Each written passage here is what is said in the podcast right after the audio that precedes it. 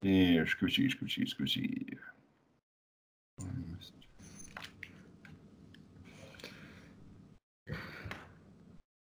Nu väntar vi bara på dig Sebbe. Ja.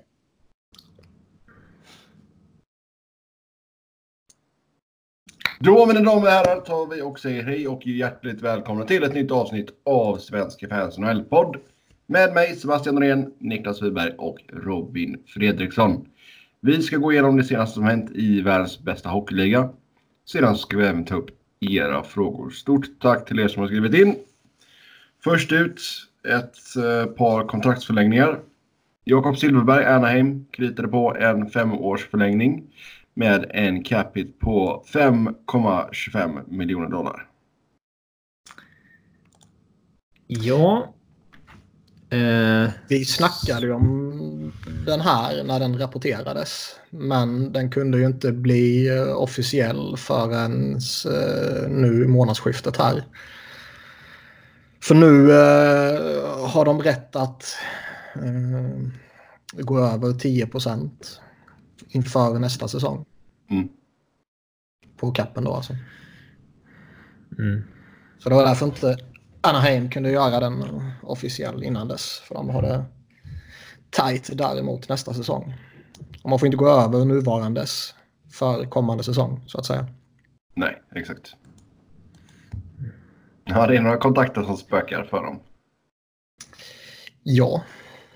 Det här vet jag inte är så mycket att säga om. Alltså det, det är väl fair på uh, båda hållen. Ja. Jo, det är det väl. Jag menar, han kan väl säkert klämma ut något, ett eller två eh, kortare kontrakt efter detta är över. Ja, alltså det är ett bra... eh, Det är väl en ganska fair kontrakt. Man känner ju när det kommer så oj, det var ganska högt, men 5,25 är ju inte längre. Alltså topp. Eh, nej, det är ju inte. Det är inte vad det var när Pasternak signade för 6,6. Eller när Forsberg signade för 6. Eh, det. Signade Forsberg för sex. Kolla, nu kommer han där. Och Hur kan du säga det här uttrycket också? Vi ju säga det att det är första torsdagen i mars. Ja, det är jävla... eh, eh, vad heter det? Förnedrande påhopp här på mig nu. Första verkligen- torsdagen i mars. Ja, exakt. Det är någon slags högtid i Småland tydligen. Ja, det var mer än vad jag visste. Folk käkar tårtor och grejer. Så grattis Småland. Hitta på en högtid för att motivera för sig själv varför man ska käka en tårta. Ja, så här precis bara dagar efter fettisdagen också. Jajamän. Vi Blev- i podden blev borde käka tårta när, eh, när Tortorella fyller år eller någonting. Ja. Borde vi inte vara uppe i avsnitt 300 snart? Är det bara 300? Jag trodde det var mycket mer. Nej, jag tror inte det. Jo. Tror du? Det här, det här, undersök detta Robin. Men eh, sen blir det någon semla? Robin känns ju att han är för lat. Han tar ju bara sprutgrädden och kör. Nej, han tar inte sprutgrädde. Han dricker grädden. Jag bantar, jag äter bara grädden. nej, men, eh, nej, men jag gillar verkligen inte mandelmassa. Nej, det Eh, för- förvånar mig inte. Det Jag hade det varit lite mer mandelmassa och lyssnar inte på musik. Hade det varit lite mer lättillgängligt med vanliga semlor med eh, vaniljkräm i eller eh, Nutella i som det finns också. Men vaniljkräm borde vara lite mer tillgängligt. Eh, hade jag nog kanske köpt i förbifarten, men det, det måste man ju gå till ett konditori och be om det och sådär. Mm. Och man vill ju inte vara en sån kund som ber folk som jobbar med saker. Alltså de måste göra någonting extra för dig. Liksom, när de redan har gjort alla de här vanliga semlorna. Ja, man är ju en vän av det vanliga folket som har jobb inom kundservice och man lider ju med dem. Man är inte en sån som beställer en cheeseburgare utan gurka. Man bara, Gör den bara som vanligt tar jag bort gurkan själv. Det är Ja. liksom hyfs. Eller så äter man ju gurkan för att gurkan är god. Nej, inte på Jo. en cheeseburgare. Det är en jävligt udda eh, påhitt. Oh, vet ni vad? Nej. Det här är avsnitt 300. Om vi inkluderar eh, massa jävla JVM-poddar och lite andra sådana här saker som har laddats upp på samma RSS-feed. Ja, det, det har ju varit en del poddar som, eh, Jag för mig att det var några JVM-poddar som hamnade på någon separat, men de flesta hamnade Ja. på den här. Sen har det varit lite andra, så någon, några sådana där, någon intervjuserie och lite sånt där som var igång under en period. Och OS-podd och lite sånt där shit. 300 uppladdningar på det här kontot i alla fall. Ja. Snitttid kanske en och en halv timme per avsnitt. ja, de i början drar nog ner tiden lite. Ja, exakt. Ja, vi, eh, vi skålar för den. Jag har en kopp kaffe här. 300. Ja, Ja. Hörde ni det? Ja. Yes, men som sagt, fair kontrakt till Silverberg där. Det är ju inte det här kontraktet som ställer till för Ducks i, i någon som helst. Eh, Perry och Kessler ser ju sämre och sämre ut för varje dag som går. Så är det med det. Eh, Den andra kontraktsförlängningen som vi hade här på schemat det var Garrett Sparks Toronto, ett år 750 000. Ja, han kan ju inte direkt kräva mer. Alltså just eh, med den säsongen han haft. Eh, det har ju annars varit poppis på sistone att signa hyggliga backuper till tre år, en mille. Men Då Sparks... måste har det vara hygglig också. Ja, Sparks har ju inte haft en bra säsong. Nej. Eh, men man kanske Mm. stjäl honom på den summan till nästa år, det vet man inte. Nej. Målvakter är ju helt opålitliga som sagt. Mm, vi har ju sagt det, men en som har varit pålitlig åtminstone denna säsongen är ju Fredrik Andersen. Ja. Eh, visst. Ja, ja okej. Ja. Det var den får ni väl ge mig i alla fall, att han har varit bra. Jag sa ja, okej. Ja, fan, Ja, tråkigt. du, du hittade en... eh, Du, ville, du såg möjligheten att göra en schysst segway till något vi inte ville prata om helt enkelt. Nej, exakt. Helt exakt. Det blev ingenting med det. Men, men. Lite löne, löneökning för Sparks i alla fall, som i dagsläget har 675 000. Ja. Mm. Sen, eh, ja, Ottawa-soppan. Den fortsätter. Uh, Guy fick kicken. Mark Crawford tar över som interim coach. Han får Ja. kicken typ några timmar efter att Ottawa kommunicerar ut att f- beslut om hans framtid kommer tas efter säsongen. Ja. Vilket gör det än konstigare. Ja. Alltså jag tycker Eh. inte nödvändigtvis att det är fel att sparka honom. Om man nu har bestämt sig för att eh, han inte ska fortsätta nästa år. Nej, nej, men säg inte det då. Eller liksom, säg inte att vi ska vänta till sommaren. Nej, nej, det är det jag menar. Liksom. Okej att man tar beslutet att nej, vi kommer inte förlänga med honom. För han har ju utgående kontrakt då. Eh, och eh, nu får vi se vad, vad liksom Mark Crawford kan göra om han kan vara aktuell för, för att få det på heltid. Liksom. Mm. Det kan ju vara fair. De, alltså, vad fan. för deras del handlar det ju ändå bara om att spela av skiten. Ja, herregud. Men just det att man kommunicerar att man ska vänta till sommaren och sen... Som Nej, det det. Det- dagar det. efter. Exakt, det är det som gör liksom att man undrar eh, alltså vad som pågår. Och det ger ju en ny bild av dem att det kanske eh, inte är så jätteprofessionellt i föreningen om det är så att den ena handen inte vet vad den andra gör. Nej. Det känns ju som att Dorian ville ta det här beslutet efter säsongen, men någon gång efter att han kommunicerade ut det så fick han något samtal av Melnick med att nej. Ja, typ. Melnick hörde det och sen så han bara nej, nej, nej, så här blir det inte. Sen har ju Guy Boucher varit en dålig coach, men det känns ju. Jag tycker fortfarande att det känns liksom så här. Uh, alltså, det är ju inte hans fel. alltså, Nej, men ni såg ju Dorian. Alltså han, han, han river ner hela det här laget under totalt kaos och artade former. Han gör, av alla trader han gör så är det ju typ någon enstaka som är okej. Okay. Duchene-traden var väl OK och eh, vad heter det? Zingel-traden var ju OK. Sen var vi lite oense om eh, Stone där jag tycker de borde fått två bra pusselbitar istället för bara en. Även om den ena är väldigt bra. Ehm, men liksom Karlsson-traden var ju ett misslyckande på alla sätt och vis. Och Hoffman-traden var ju ett misslyckande. Och alla stjärnor har, har lämnat och så vidare och så vidare. Ehm, och sen har han mage att gå ut och typ anklaga det nuvarande laget för att det inte var tillräckligt bra. Ja, typ så här. Äh, alltså, Duchene, Zingle och Stone är ju...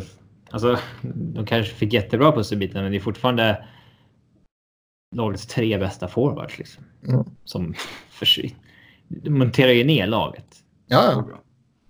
Och jag förstår att det är frustrerande när man inte har kvar sitt förstahandsval. Att laget är så dåligt. Men man kan ju inte förvänta sig, eller man kan ju inte gå ut med någon jävla så här, det nu, det här är fan inte okej. Nu måste det bli bättre. När man liksom Ja. har, alltså i princip en AHL-uppställning. Och det ska ju också varit en av anledningarna till att man kom fram till att sparka han i förtid enligt, jag tror det var Bob McKenzie. Att liksom man är inte nöjd med, eh, Reaktionen efter traden eller någonting. ja typ, Typ, eller de senaste veckorna. Man är inte nöjd var det tendenserna som visas inför avslutningen här. Man bara liksom, du byter bort alla bra spelare ni har. Ni raserar laget som var ett mål från final för typ två år sedan. Och sen hänger du de stackarna som tvingas vara kvar typ. Mm. Ehm, no more excuses. Som den gode Pierre sa. Det är ju... Ja, det är väldigt coolt. Ibland, ibland så tycker man ju lite synd om honom med tanke på hur det ser ut ovanför honom. Men sen säger han såna här jävla saker och We are a team eh, citatet liksom för vad det, några månader sedan. Är det, Ja, liksom. jag älskar det. Ja, han kan ju... Såg ni presskonferensen efter att han har tradat bort Duchene, Zingle och Stone och han säger att när han tradar bort Stone så är det hans liksom proudest moment som sens general manager. Ja. Det kan man inte säga liksom. Även om, han, även om han tror att Erik Brännström kanske är en framtida Norrisback. Så man kan inte säga så. Nej. Det, Och sen sitter han och skämtar och sådär på presskonferensen om uh, Boucher. Ja. Alltså det, ja, den jävla organisationen. eh, Ja, det finns ju en eh, tråd på Twitter för folk som har missat det om eh, allt som hänt på eh, ja, två år nu då i Ottawa. Eh, Jag sammanfattade en, en del av den i, i en artikel på, på Svenska fans också. Eh, det, det ja. man, alltså, vissa saker den har man ju alltså, dels glömt bort ja. och eh, också liksom eh, vissa smågrejer har man missat för att man inte följer Ottawa liksom så hårt. Mm. En sjukt bortglömd trade är ju att de skickade ju Zibanejad mot Brassard. Ja. Och adderade ju dessutom högre draftval än vad de fick tillbaka för att Mm. eh, ja, kompensera för att de skulle få en bättre spelare så att säga. ja. Den har inte slått sig jättebra väl. Nej. förut. Mm. Ja. Nej, det blir intressant att följa detta som vanligt. Det lär ju hända mer grejer. Ja, vad- alltså. Får ju se vad som händer med Melnik och hela den här stämningsgrejen också. Arenafrågan och... Det är mycket kring detta laget. Ja, och, och liksom det konstiga är, det var ju, jag tror det var Elliot Friedman i, i sin podd som snackade om att Melnick är liksom jättestolt och jätteglad i att vara Ottawas ägare. Men han har ju- då har han ett jävligt konstigt sätt att visa det på. Mm. Oh ja. Alltså han hotar supportrarna med att plocka laget från Ottawa. Han river ner skiten fullkomligt och han har blivit eh, typ ovän med organisationens två största spelare genom tiderna. Och båda två har lämnat med, med jävligt bitter eftersmak. Varav den ena, Alfredsson, då har gjort det två gånger om. Mm. Både som spelare och som eh, ja, ledare eller vad man ska säga. Alltså, men det, det är ju helt okej att inte ha jättemycket pengar. Ja, ja. Ana- Anaheim har ju varit i den här situationen också. Jo. Men det är inte så att deras ägare är oerhört eh, liksom offentliga och liksom jag håller på som Melnick gör så att säga. Eh, Nej, nej, du kan ju sköta det på ett snyggt sätt. Jag menar hoten med att plocka lag från Ottawa. Jag tror inte det här laget skulle vara mycket bättre även om man flyttade någon annanstans. Det är det är liksom i man, ska, man ska inte flytta lag heller, så håller man inte på. Nej. Det- Speciellt inte detta få kanadensiska lag. Alltså det... Nej.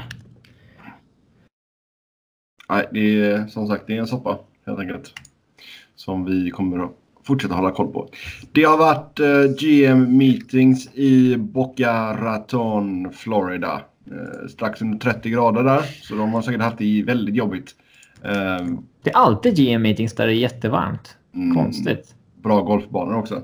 Någon jävla gång måste de lägga det i Winnipeg. Boca, Raton, det är ju stående inslag liksom för GM meetings.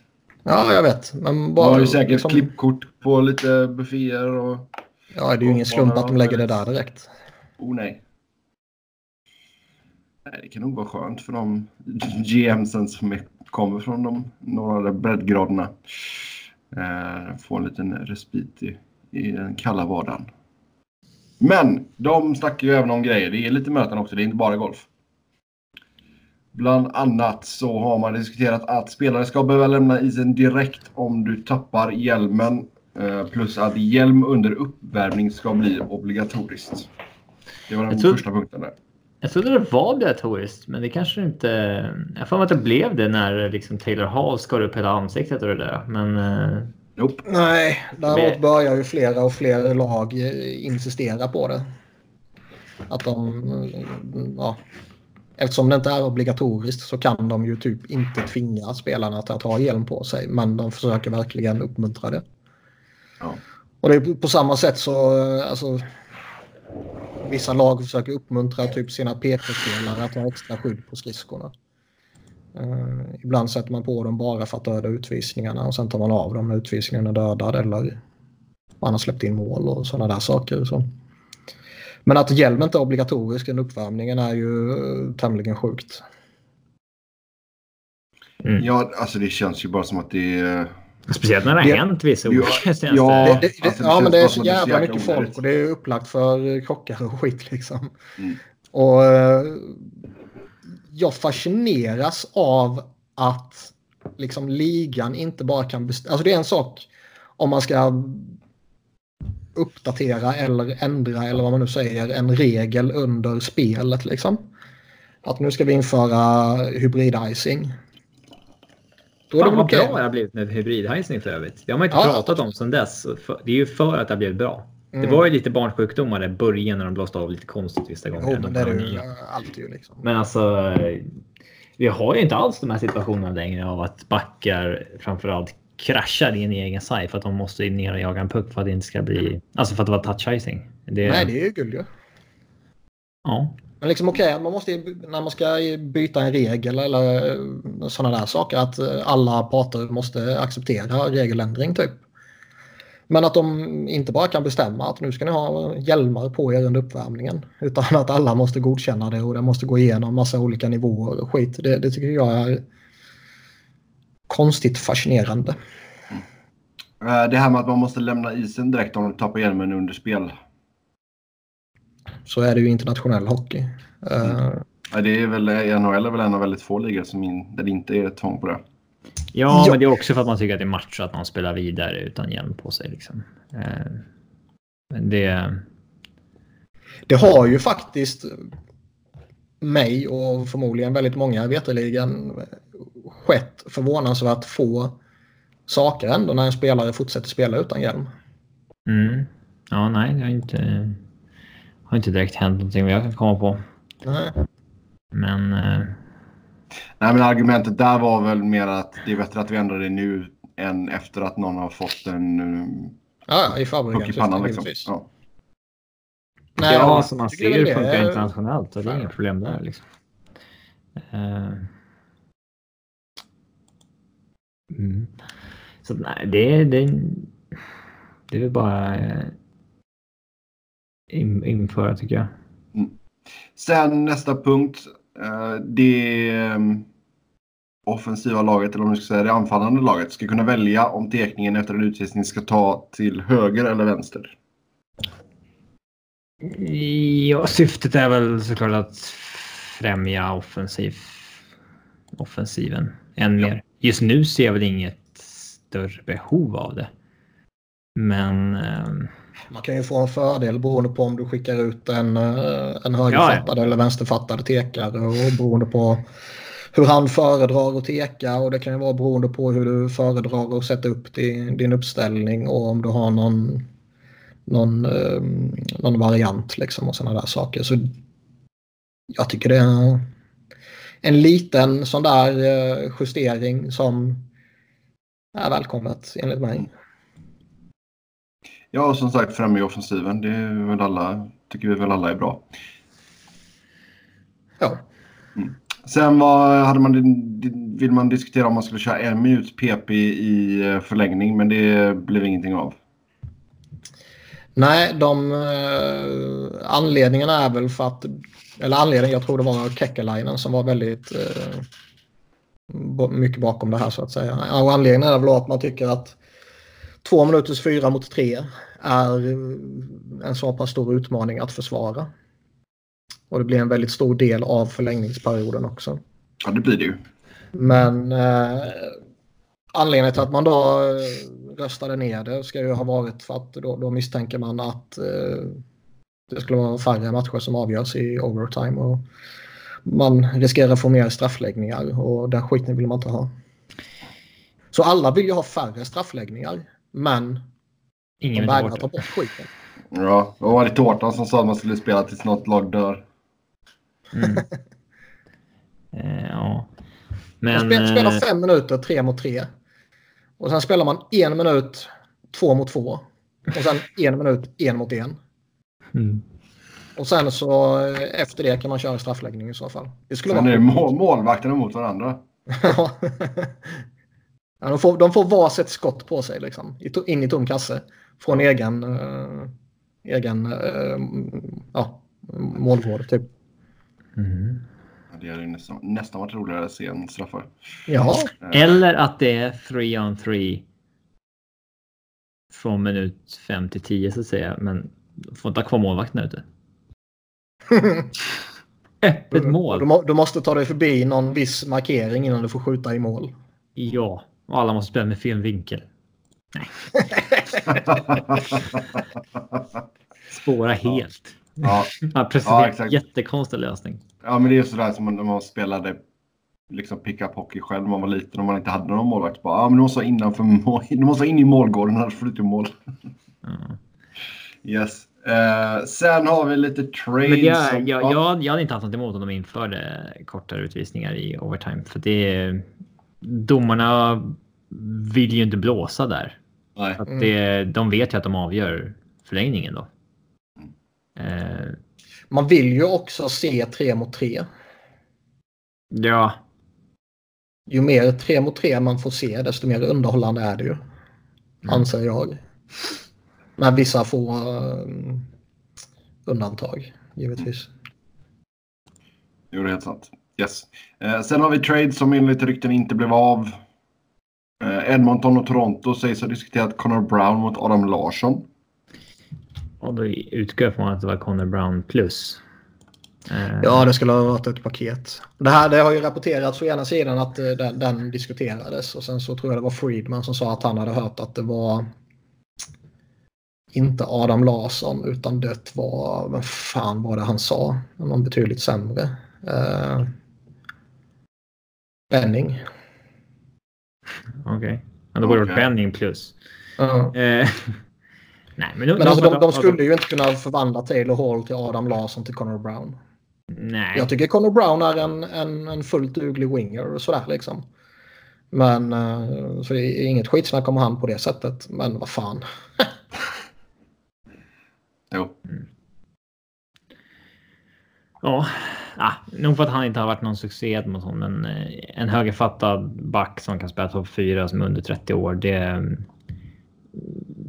det får man ändå betala lite mer för. Mm. Sen hade vi Jason Sucker. Eh, som...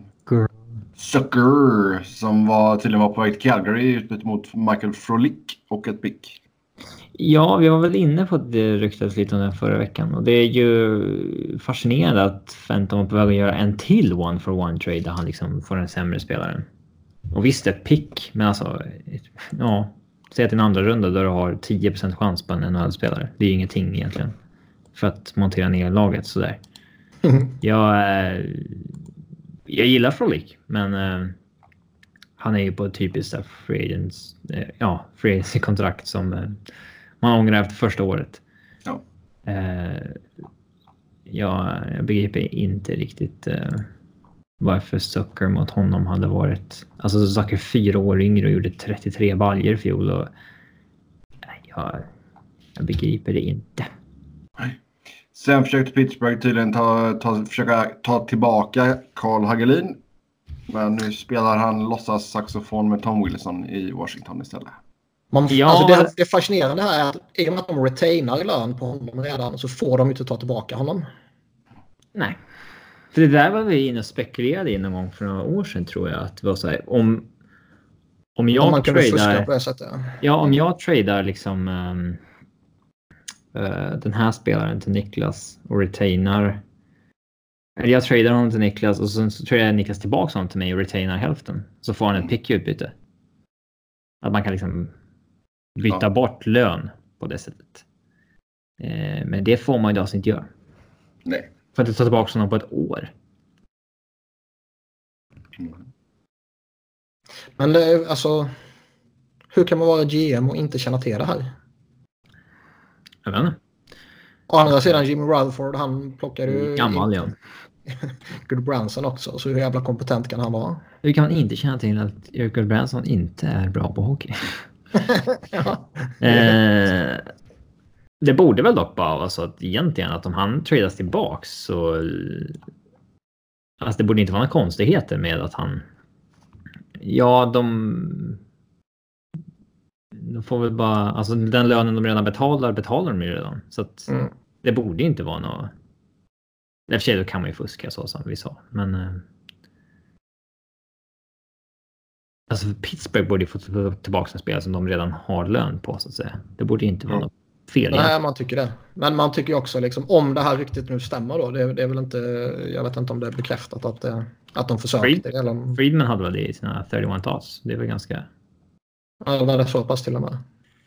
Ja, jag Det det. Som jag har sagt 17 gånger tidigare. Jag borde eh, verkligen skriva upp källa i körschemat. Men jag är för lat för det. Ja. Ja. En, en grej jag läste här på Twitter för eh, en halvtimme sedan som jag förmodar inte står i körschemat. Såg ni att Montreal annonserar att Jesper Kotkaniemi kommer vara healthy scratch på grund av fatigue för den andra matchen i rad? Nej. Han är trött. Nej. Vad tänker ni om det spontant? Vi har ju tusen gånger sagt att varför gör man inte så med veteraner för? Ja, Kotkaniemi är dock 18 år. Ja, men jag menar en, eh, en 18-åring som gör sin första eh, säsong på det här sättet har ju rimligtvis också väldigt stora... Han är inte fullvuxen helt enkelt. Nej, alltså han har ju också väldigt stora, vad fan säger man, eh, stor risk att eh, bli slutkörd också. Och då Mm. sätter han några matcher. Det, det, alltså jag ser verkligen inga problem med det. Speciellt de som kommer från Europa och liksom är vana att spela kanske 30, 40, 50 matcher på en säsong. Mm. Så att ja, jag är förvånad att man inte roterar oftare. Men det är väl eh, dels av kulturen det här att Wayne Simmons helst ska spela skadad och sådär. Eh, då är han som coolast. Eh, och sen dels för att det är ju sjukt tajt hela tiden. Man har ju inte råd att sitta sina bästa. Alltså Montreal sitter ju på sista vildkortet nu liksom. De, Ja, egentligen har de inte råd att scratcha en kille för att han är trött. Men det borde ske oftare. Tampa borde ju vila alla som har skavanker nu. mm. Oh ja. Nej, sen vet inte jag alltså det, hur mycket har han snittat i istid i, eh, i Finland? Det vet jag inte. Det, nej, det vet vi Nej. inte. Man Jag gjorde går- 57 matcher i fjol. Eh, Men innan dess var det liksom J20 när jag gjorde 17 matcher en säsong. Liksom. Det är ju inte mycket. det är klart det är en jätteomställning. Ja. Ja. Alltså det är en jätteomställning för Rasmus Dahlin och Miro Heiskanen också. Ja, inte bara för Jesper. Eh, det ska ju också alltså 82 matcher är ju för mycket egentligen. Ja. Jag ska inte spela 82 matcher på en säsong.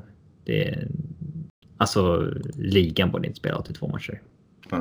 Det är, Nej, men någonstans här runt 62 Ja. kanske. Ja, Typ. Mm. Men det kommer aldrig ske. De Nej, kommer aldrig nej, plocka bort eh, hemmamatcher och möjlighet att tjäna pengar. ja nej. Den kommer ju utöka snarare. Jag tror sannolikheten för att de utökar är avsevärt mycket större än att de minskar. Usch. Ja, i och med att det kommer in fler lag så... Nej, men menar, även om de petar in, eh, alltså efter Seattle, säg att de petar in två lag till, ett i vardera konferens, så skulle de ju mycket väl kunna lägga om en, ett spelschema så att det är 82 matcher igen. Men nu eh, efter Seattle måste det vara stängt i ett decennium igen. Ja, det kan man ju tycka. Det, det brukar ju vara stängt i 10-15 år mellan adderingen av lag så att säga. De tycker det, men sen helt plötsligt kommer de på att fan, vi kan ju få många jävla miljoner här om eh, vi sätter ett lag i, i ja, allt som det har pratats om. Quebec helt enkelt. Quebec eller Kansas City eller allt möjligt skit. Liksom. Portland. Mm. Kanske. Ja. Och ett i Europa som sagt. Ja, en Europadivision. Ja. Ja, nej för fan. Yes, eh, nej men alltså det är ju... Jag kan väl köpa ifall han är trött liksom. Ja, Nej, men det är men det, är- det är ju intressant att de säger det. Alltså, Jo, jo, absolut. Men alltså fattar du vad skit det skulle kommer de, skulle de bli inte ifall... sagt någonting. Utan de bara Ja. skulle satt honom på läktaren och sen satt in någon jävla sopa istället. Eh, för vi ser ju att, alltså kolla på vad som skedde i mitt Flyers lite då och då när man helt plötsligt bara får för sig att säga Ghostesborough på, på läktaren för man tycker att han eh, behöver sitta där och titta och lära. Eller eh, Travis Sunheim eller vad allt som det varit genom åren. Alltså det är ju, då går ju folk bananas. Men går man ut och säger att då har vi en 18-årig snubbe som är slutkörd. Liksom. Han, han behöver en vecka för att återhämta sig. För att han är inte van vid det här sedan tidigare. Då tror jag att en väldigt, väldigt stor majoritet av alla kommer förstå det. Och de som inte förstår det är, är dumma i huvudet. Nej men på riktigt. Nej, men alltså en, den enkla vägen ut för Montreal hade varit så här, ah, han är sjuk. Ja, eh, Eller minor injury. Man, man kör en tårta, ah, han har skitit hela dagen. Han har skitit i byxan. Nej men jag tycker det är fair att, att, att, liksom att nej, men han är trött. Nu vilar vi honom. Jo. Han. Men, sä, men säg att Montreal missar slutspel här nu med en pinne. Alltså han är ingen, eh, han är ingen coach då. Nej. Det, det ska man ju komma ihåg. Men visst, det är en viktig spelare för dem. Det- jätteviktig spelare och varit jätteduktig på alla sätt och vis typ. Men alltså, säg att man spelar honom de här två matcherna och sen gör han ingen som helst nytta i de sista 10-12 matcherna för att han, han jättetrött. blev sönderkörd. Mm. Alltså, då har man ju mer nytta av att vila honom nu så att han är fräsch under avslutningen. Om en, om en veckas vila gör så mycket, men det, det tror man ju att en veckas vila gör med tanke på att vi hela tiden sitter och säger att man hellre ser att sina spelare vilar All-Star-helgen än spelar den jävla skitmatchen. Yes. Helt, helt sant. Ja.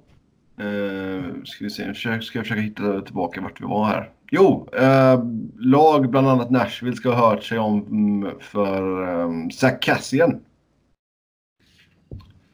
Spelare man måste gameplana för. Det bör väl ha varit en plan B eller C. Eh, eller D förmodligen. Ja. Efter eh, Stone, Simmons, vilken mer fysisk vinge var det de var på? De plockade in Boyle och det här ska ju ha varit i samband med Boyle tror jag. Jaha, samma med Boyle. Okej. Ja, men då var det länge sedan. Men alltså. Det behöver inte betyda så mycket. Man pratar nog om många spelare till höger och vänster. Det, Nej men så är det. De pratar ju hela tiden om allt och alla. ja, utgår vi från i alla fall. Vissa, säger, vissa gör säkert inte det. Men eh, Mm. Men ja, nej, det, det behöver inte vara någon big deal tycker jag. Mm. Yes. Eh, sen så ska vi ta och kolla på vilka som har nämnts för GM-jobbet i Edmonton. Kelly McCrimmon, Dave Nonis, Sean Burke, Mike Fuda, Mark Hunter och Keith Gretzky. Ja, Keith Gretzky måste ju nämnas liksom för att han har jobbet idag såklart. Eh, och Jim Matheson proppar ju hårt för att han ska få jobbet av någon anledning. Eh, Ja, för han vill kunna vara polare med Wayne. ja, det är han väl säkert, men... Eh, ja, i alla fall. Eh, det var ju lite kul att Dreger pushade för sin eh, eh, släkting då, Dave Nones. Genom att säga Alltså att... Flyers eh, snackade ju med han också. Nones. Ja. Eh, vad är det som gör att han hela tiden ploppar upp liksom? Ja, Dreger sa ju för att hans fingerprints are all over this Leafs team. Ja, Vad nu fan är kvar av det? Alltså det är ju ingenting kvar. Det var typ Jay Gardner. Men det var ju liksom en Burke-trade. Mm. Eh, nej men alltså. eh, Nonis har ju. Han har väl ett ganska gediget CV. jo. Men alltså, ja, jag... jag Alltså han var ju eh, GM i Vancouver. Eh, och sen, eh, han är ju tillbaka till Anaheim förvisso, men eh, han är ju många år som liksom på en hög position i ligan. I Vancouver, Toronto. Nu är han bara någon team consultant i Anaheim, men nej, jag, jag, jag fattar inte vad Och jag, jag tycker väl på något sätt också att man ska inte vara helt bränd för att man misslyckas någon gång. Alltså. Han misslyckades ju med sin sektion i sina, sina tre år där i Toronto, men direktiven uppifrån var väl att fortsätta gå för att vinna. Mm. Eh, Jag kan hålla med om att man inte ska vara bränd så, men eh, alltså... O, oavsett vad man tycker om Flyers så måste man ju ändå erkänna att Flyers är eh, en av ligans större organisationer. ja. Alltså om man tittar på hur, hur mycket laget är värt och omsätter och sådana där grejer liksom. Och en historiskt stor organisation. Eh, Edmonton är ju också med tanke på Conor McDavid ett stort jobb. Mm. Och det är ju inte de jobben som man kanske ska vara aktuell för då kan jag tycka. Men det kanske man ska få en andra chans när de här lite mindre eh, går på GM-jakt. Eller? Mycket möjligt. Mm, Vilka namn tycker du ska pratas om då? Det är svårt. Jättesvårt. Eh, och jag säger inte att alla de här är uh, Nonis är ett etablerat namn. Men jag skulle eh, alltså säga att han skulle kommit till, till Flyers. Det skulle ju inte jag taggat igång på. Nej, men liksom man, man, man tycker Mark Hunter är spännande, men det är för att man inte har sett honom. Alltså han Mm. var ju. Han var ju i London Knights från eh, 2000 till. Eh, eh, ja. Han har väl fortfarande en roll där. Men han är tillbaka där nu till och med som Mm. GM. Men han. Hans livs valde ju Kyle Dubas för Mark Hunter efter att ha groomat bägge två i några år. Och Ja. Det... Ja, men det, det, han kanske inte alls är bra. Det är ju fascinerande det här med assisterade GMs som är väldigt, alltså Fenton var ju superrespekterad. Nämndes, de jobbet bara skit helt plötsligt. ja, nämndes i princip alltid så fort det var ett GM-jobb som, som kom upp så var han antingen eh, på riktigt ett av alternativen eller så var han ett namn som pekades ut av de stora liksom att de borde titta på han. Mm. Och så får han chansen och framstår ju inte alls som kompetent. Nej, så var det ju när eh, Don Sweeney var assisterande i Boston. Eh, eller när han, när han tog över och alltså bara fullständigt började med att liksom vända upp och ner på det här laget där. Mm. Eh, Ja, men det är väl några, alltså Mike Fuda har väl nämnts också tidigare. Eh, Han nämns ju jätteofta. Mm. Han är ett namn man kommer ihåg också. Det är Ja. lätt att minnas att han nämns överallt. Oh, ja. Nej, jag menar Sean. Sean Burke. Det är ju hans högsta dröm att få vara GM. Ja, och han nämns också varenda jävla gång och ingenting händer. Nej. Ja, han verkar inte naila intervjuerna. Nej. Det, borde, det var länge sedan... eh, Jag gillar att du sa att han var assistant to the general manager.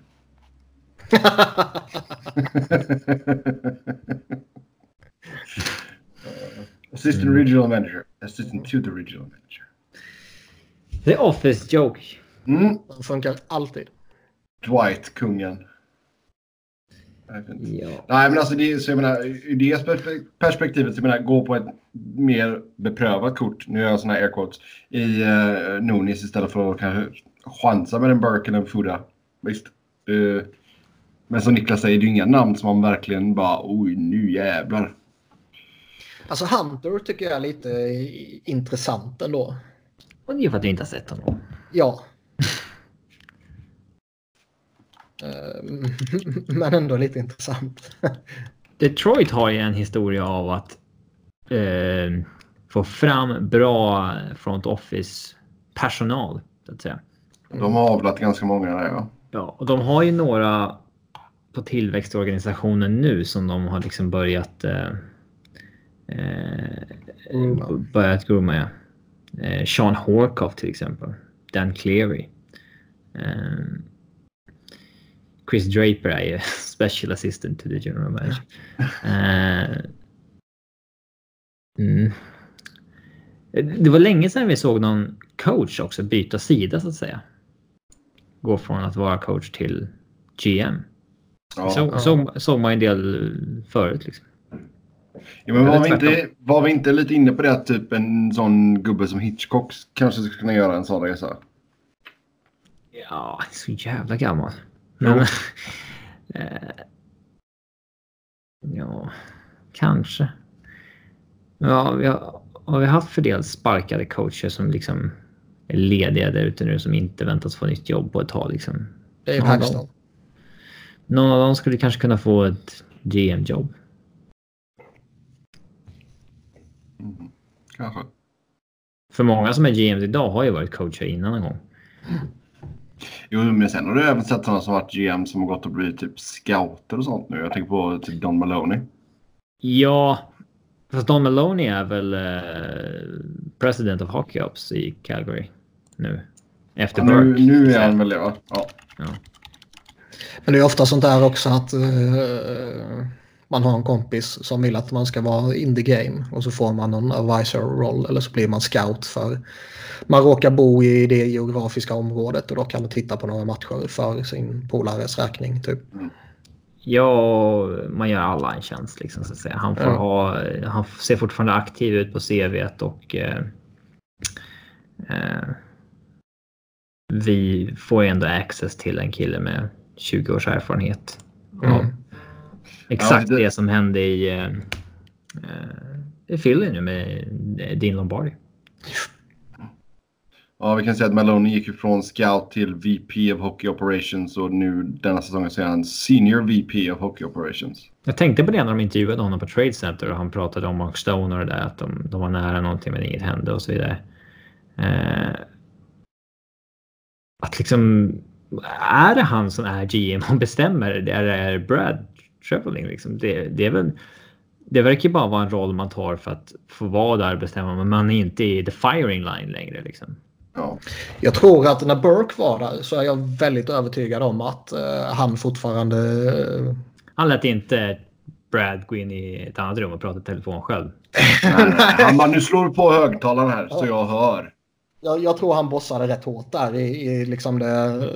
eh, Ja, i det, i det allmänna så att säga. Eh, och lite sådana där små day-to-day saker fick ju hans eh, pitch ta hand om. Eh, nu känns det ju mycket väl som att det inte nödvändigtvis är så. Fast Malone har ju redan varit Tree Livings boss en gång liksom. Ja, men jag menar alltså det... Vad gör man som gammal GM i den rollen egentligen? Alltså... Käka popcorn och titta på matcherna utan att betala biljett. Ja, men, typ. För det känns ju som att det är GM som liksom fortfarande är den som liksom pratar med alla scouter och liksom... Så, så fort man har sett såna här behind the scenes videos från eh, drafter och sånt där. Det är inte så att det är den som är president of hockey Ops som sitter och dividerar med scouterna om vem de ska ta, utan det är ju liksom den som är GM. Mm. Och det är ju kanske lite märkligt egentligen. Ja. Det är en lite konstig roll som sagt. Men det kan ju också vara det att man är någon slags buffer mot eh, ägare och så vidare också.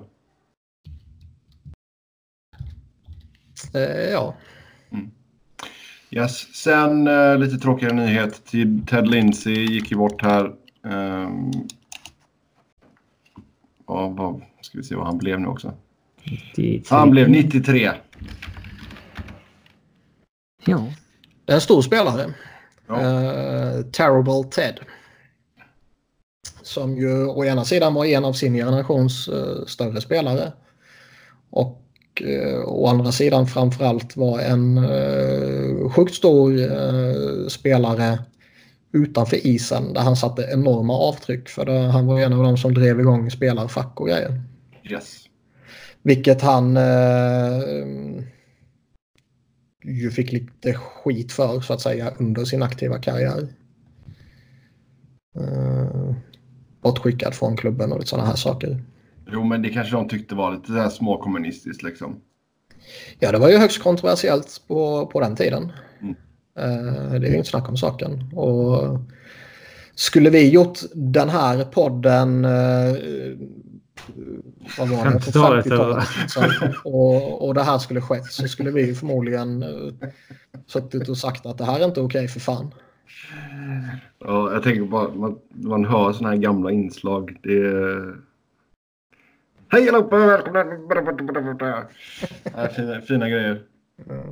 Fina- Nej men han skulle liksom tappa, han tappade ju C på bröstet och sådana där saker för, för hans engagemang där. Och han blev bortskickad från Detroit och hela det köret.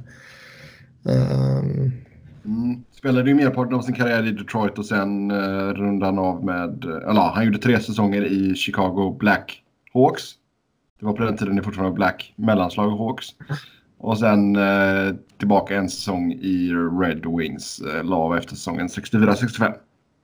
Nej, men han vann ett gäng kupper. Han eh, vann någon sån här uh, skytteliga och han vann någon uh, poängliga och lite sådana där grejer. Men hans största contribution är ju spelarfacket. Mm. Och även ner en, en snabb sväng på bänken där och coachade Detroit. Mm. 29 matcher bara. Ja, han var lite GM för dem också. Ja. Men det är, det, är en, eh, det är en väldigt stor och betydelsefull spelare i NHLs eh, historia. Yes. Ja. Men så 93, fan det är ganska bra jobbat ändå. Det får man ju säga. Ja. Yes, då tar vi och glider in på lyssnarfrågor. Som vanligt stort tack till er som har skrivit in till oss. Eh, först ut.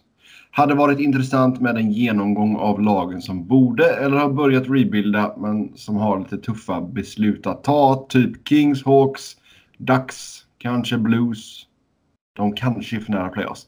Vilka Den här är ju eh, några veckor gammal för den kommer Ja, när, eh, när Blues i, Usch. låg och jagade fortfarande. Liksom. Ja. Eh, vilka traders, vilka behåller man? Kopitar, Doughty, Quick, Getzlaff, Taves, Kane, Pietrangelo och så vidare. Vi börjar med Kings då. Ja, jag tycker väl inte att man ska skicka liksom Kopitar Doughty. Det, Nej. De är man nog fast med. Alltså, jag tycker inte att man borde försöka skicka dem heller. Alltså man ska inte överdriva. Vi var ju unga och dumma för några år sedan och liksom promotade stenhårt för att Sharks skulle skicka Thornton och Marlowe när de liksom åkte ut i slutspelet för sjätte gången. Men det hade ju varit dumt gjort. De... de är ju fortfarande toppspelare liksom. Och det fanns ju Detroit-fans som tyckte att ja, men nu när de höll på att missa slutspelet den här säsongen typ 09-10 att liksom, nu, men nu är det dags att skeppa Dats och have a deadline. Och det liksom. Det låter väl lockande då, men alltså det. Jo, men Detroit skulle ha påbörjat sin rebuild tidigare. Det var ju bara hela den, här, hela den jävla sviten som förstörde allting. Ja, men man kanske inte skulle gjort det genom att skicka dem. Nej, nej, nej. Nej, alltså Doughty och Kopitar är fortfarande så pass unga att det kan ju fortfarande vara All-star-spelare om fem år. Ja, ja, herregud. Så att... Nej, jag tycker ja, inte det ska... och så jag menar, du måste ju ha någonting kvar att bygga kring och då visst, alltså Kopitar och Doughty som ändå så är två av de bättre spelarna på sina positioner. Det är väl klart att det, det är någonting bra att bygga kring. Men alltså starta Jonathan Quick i kassen nästa säsong, då blir jag extremt förvånad. Jag tror han ryker i sommar. Det är, blir du besviken en... om han inte gör det? Det måste finnas en köpare då och liksom... Columbus. Alltså ska mm. man bara... Är det bara... Hur... Hur gärna vill man bli av med honom? Det är väl frågan. Man kan väl kanske ge bort honom? Ja, det, alla spelare kan man ju typ mer eller mindre ge bort. Men äh, vill man det? Alltså ge bort honom. Då kanske man hellre behåller honom. Kanske. Ja, jag, jag tänker mig mer att Quick en sån kille de kan offra om de får någonting bra. Men jag tror inte att de kommer vilja ge bort honom bara för att bygga något nytt så att säga. Alltså om han är på marknaden så tror jag fortfarande att han är så pass respekterad runt om i ligan att det kommer in eh, eh, värdiga bud så att säga. Mm. Ja. Det tror jag också. Sen har du inte fått... Alltså, det, man får ju... Vad ska man säga? Man får ju anpassa förväntningarna också till efter vad han är idag också. Um, jo, jo. Vi har ju efter ju, tre års tjat lyckats slå in i din skalle att han är medioker. League average. Ja. Inte för skam. Medioker. Vad betalar man för en League average målvakt som är 33 år och fyra år kvar på kontraktet? Ja, 5,8. nej, så det... Nej, men jag ser inte att han blir kvar. Jag, jag, det känns som att man, man tror stenhårt på Cal Peterson och man gillade av det man fick se av honom eh, tidigare här under säsongen. Ja, men man eh, satsar inte på... Så på Kalle. Jo då, in med Kalle nu. Sen alltså... Alltså det skulle ju förvåna. Ja, men så funkar det ju inte. Det om de släpper eh, Quick så kommer de ju antingen försöka få en målvakt tillbaka i en trade. Eh, eller så kommer de ju gå och jaga en. Mm. Ja. Allt annat skulle ju förvåna mig något oerhört. Känner du inte trygg med Cal Peterson och Jack Campbell? Jag kan lika gärna spela Peter Bodaj bara för att det är liksom lite charmigt. Ja. Bodaj är cool. Ja, det, det, det, det skulle förvåna något oerhört. De kommer ju, alltså släpper de Quick eh, så, så kommer de ju jaga målvakt. Jag kan inte tänka mig något annat. Nej, men det, alltså, kommer de gå efter i en trade eller så kommer de ju signa någon, någon, någon kortsiktig veteran. Liksom. Jo, men där tror jag inte så att det blir ett A och ett B i så fall. Ja, det kan det ja. mycket väl För så, det är inte så att Peterson är 18 bast liksom. Han är ändå 24. Jo, jo. Så det är nu han ska börja... Men det är ju ingen superprospekt på det sättet heller. Alltså, tyvärr så är ju inte Kings talangpool särskilt bra så han är ju ett av deras bästa prospects. Jo, jo, men jag menar, jag menar inte i Kings. Eh, nej, om du tittar över. Nej, nej. Ja, absolut. Och det kommer ju finnas några namn ute på marknaden som, som man mycket väl kan gå efter. Sen alltså. Kan man, om man käkar halva på Fanuff kan man bli av med honom kanske. Han nu, han är gått och blivit riktigt dålig. Hur mycket mer får man käka på ett kontrakt? Alltså, vet inte. hur mycket kan liksom är det? sex lag retaina på samma spelare? Får du gå ner till 50 procent? Ja, men alltså, det är ju redan retainat på honom. Får man retaina mer än... Alltså, ja. får man retaina 50 på kvarvarande eller på totalsumman? Ja, om det räknas på kvarvarande eller på totalsumman. Ja, alltså, på totalen. Det kan inte vara så att eh, tre lag retainar på honom så att han till slut kostar 1,5 någonstans. Nej, nej, det, måste ju vara 50% på totalen. Mm. Mm. Att är det redan retainat någonstans någon annanstans så får man liksom inte retaina 50% på kvarvarande. Nej, Jag vet jag inte om det finns någon begränsning att man får bara göra det två eller tre gånger. Liksom. Jag försökte ta, alltså fanns det någon, finns det någon som... Finns det någon som är dubbel-retainad? Spooner, nej, inte Spooner. Hagelin retainade, Pence retainade, Ja, de... Ahlqvist retainade Anaheim. Anaheim, nej, det vet jag fan. Nej, nej. ehm.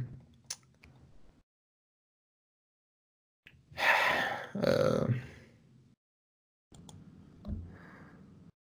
Eh, nej, vad, vad heter de? Ditt jävla skitlag. LA heter de ju. Jo, de retainar också. De retainar. 1,875. Mm. Pants retainar 250. Så Caps får han ju jättebilligt. Mm. Okej. Men nej, jag tror inte att det skickas någon fanuff. Nej, det tror jag inte. Mm. Och det är i så fall att byta skräp mot skräp. Och Kings har ju inte så mycket att sälja av heller. Nej, det är väl om man... Martinez Alltså, finns väl fortfarande en marknad för. Ja, absolut. Toffoli, det är liksom, det är fel.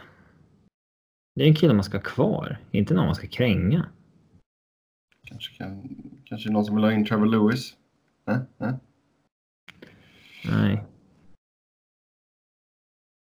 Nu har vi pratat alldeles för mycket Kings. nej då.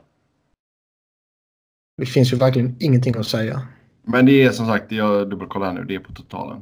På, eh. Ja, det måste det vara. Ja. Och vad är det mer för lag? Hawks?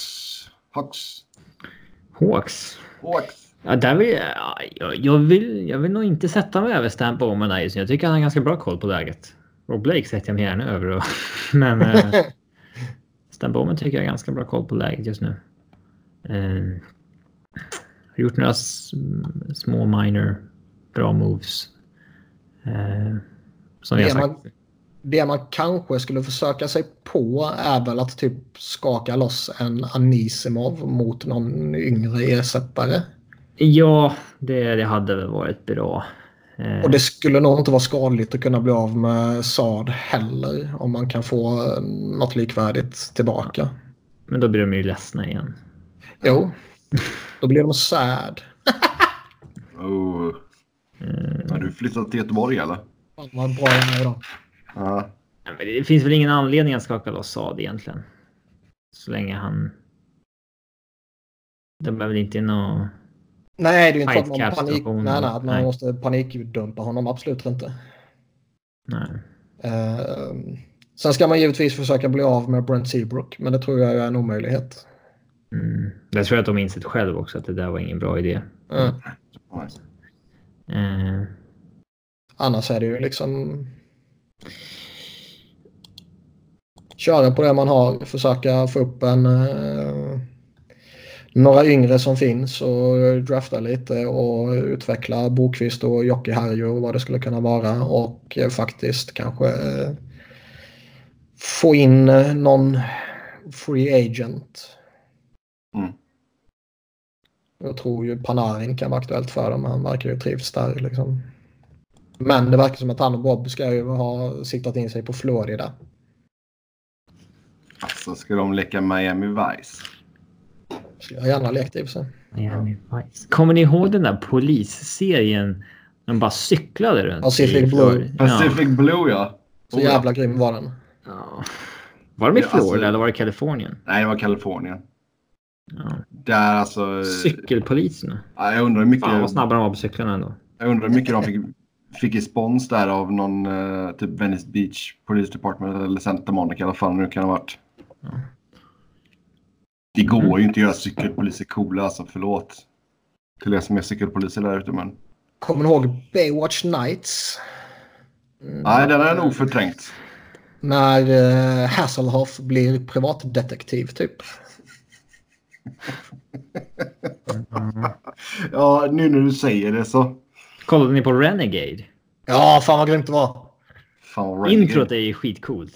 He is a Var det Lorenzo. Lamas var det va? Eh, minns inte.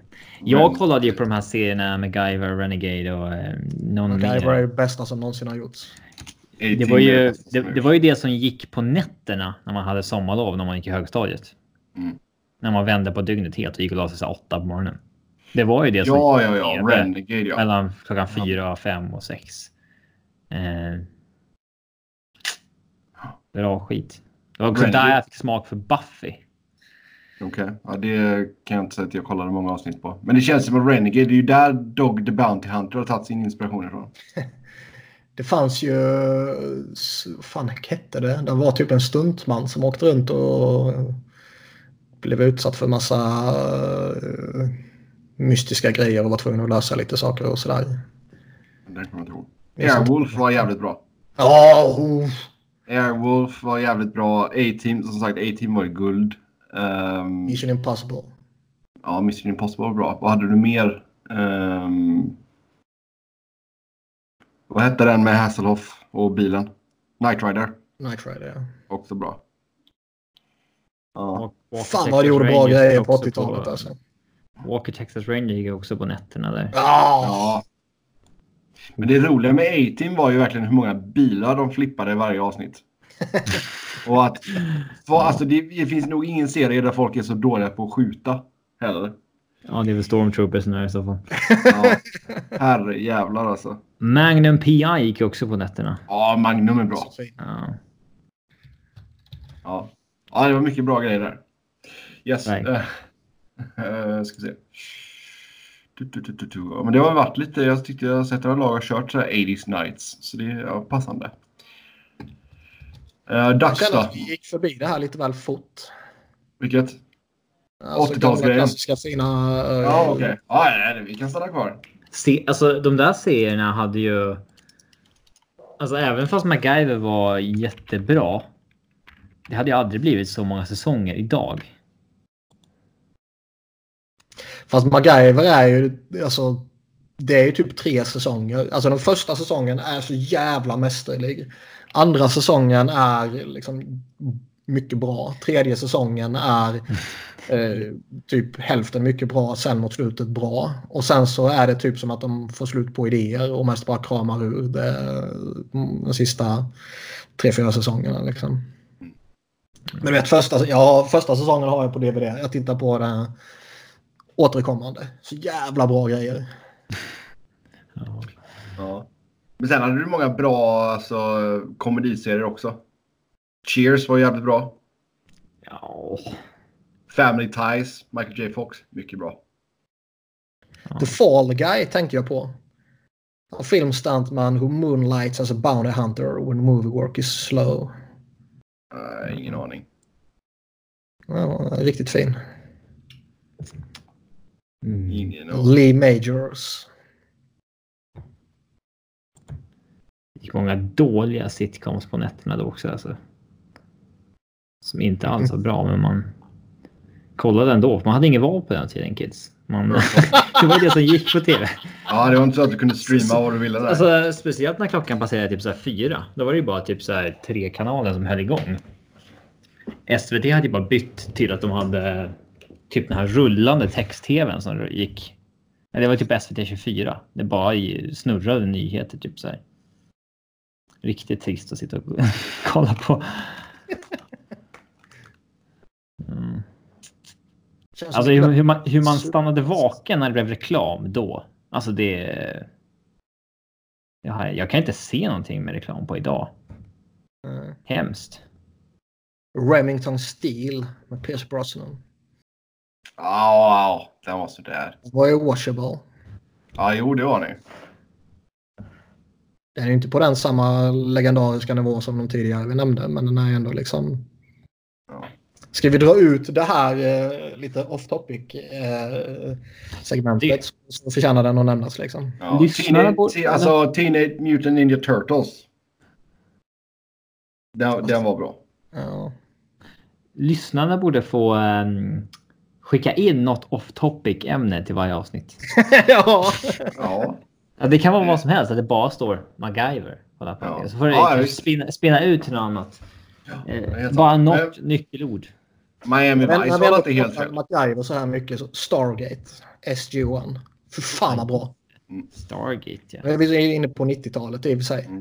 Ja, nu, nu får vi nöja oss med i alla fall det som började på 80-talet. Ja. Miami Vice tycker jag var helt okej. Det var coolt. Ja, det var coolt var det. Don Johnson. Fan vad man var lite eh, kär i honom. Har vi mer? Musiken är så jävla bra. Eh, Jag uppskattade inte pantertanterna då. Men nu kan jag ju säga. Men Nu nu, igång gamla damer. nu pantertanterna, det är bra skit alltså.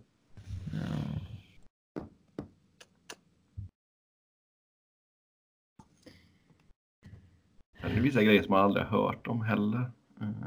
Det finns ett MacGyver-avsnitt som är så jättekonstigt. Det är när han hjälper någon kille som spelar hockey.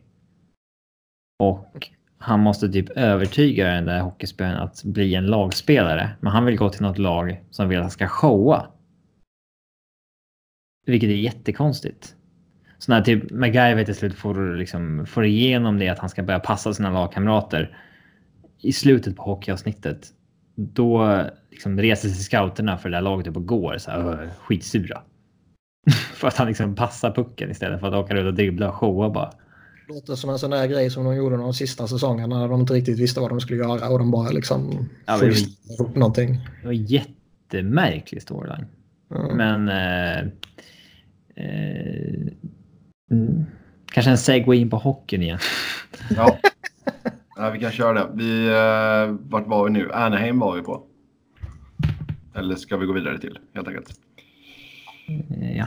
Kan man bli av med något av de jobbiga kontrakten eller? Det är frågan, vilka är de jobbiga egentligen? Om vi ska specificera. Ja, Det är väl. Perry och Kessler framförallt. Då är frågan så här, kan man, kan man...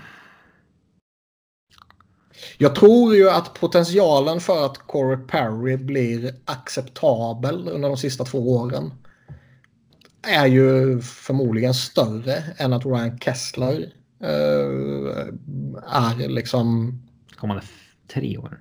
Bra de kommande tre åren. Ja, men jag tror så här. Kessler kommer ju vara en long term injury reserve Jo. spelare. Jag tror inte att han... Att det blir liksom aktuellt. Eh, jag tror inte att han blir ett problem på så vis. Eh, däremot så är ju det ändå ba- eh, bakbindar den organisationen lite som har ett internt lönetak och där räknar de ju säkert in pengarna de ändå får betala för spelare som inte räknas mot lönetaket längre så att säga.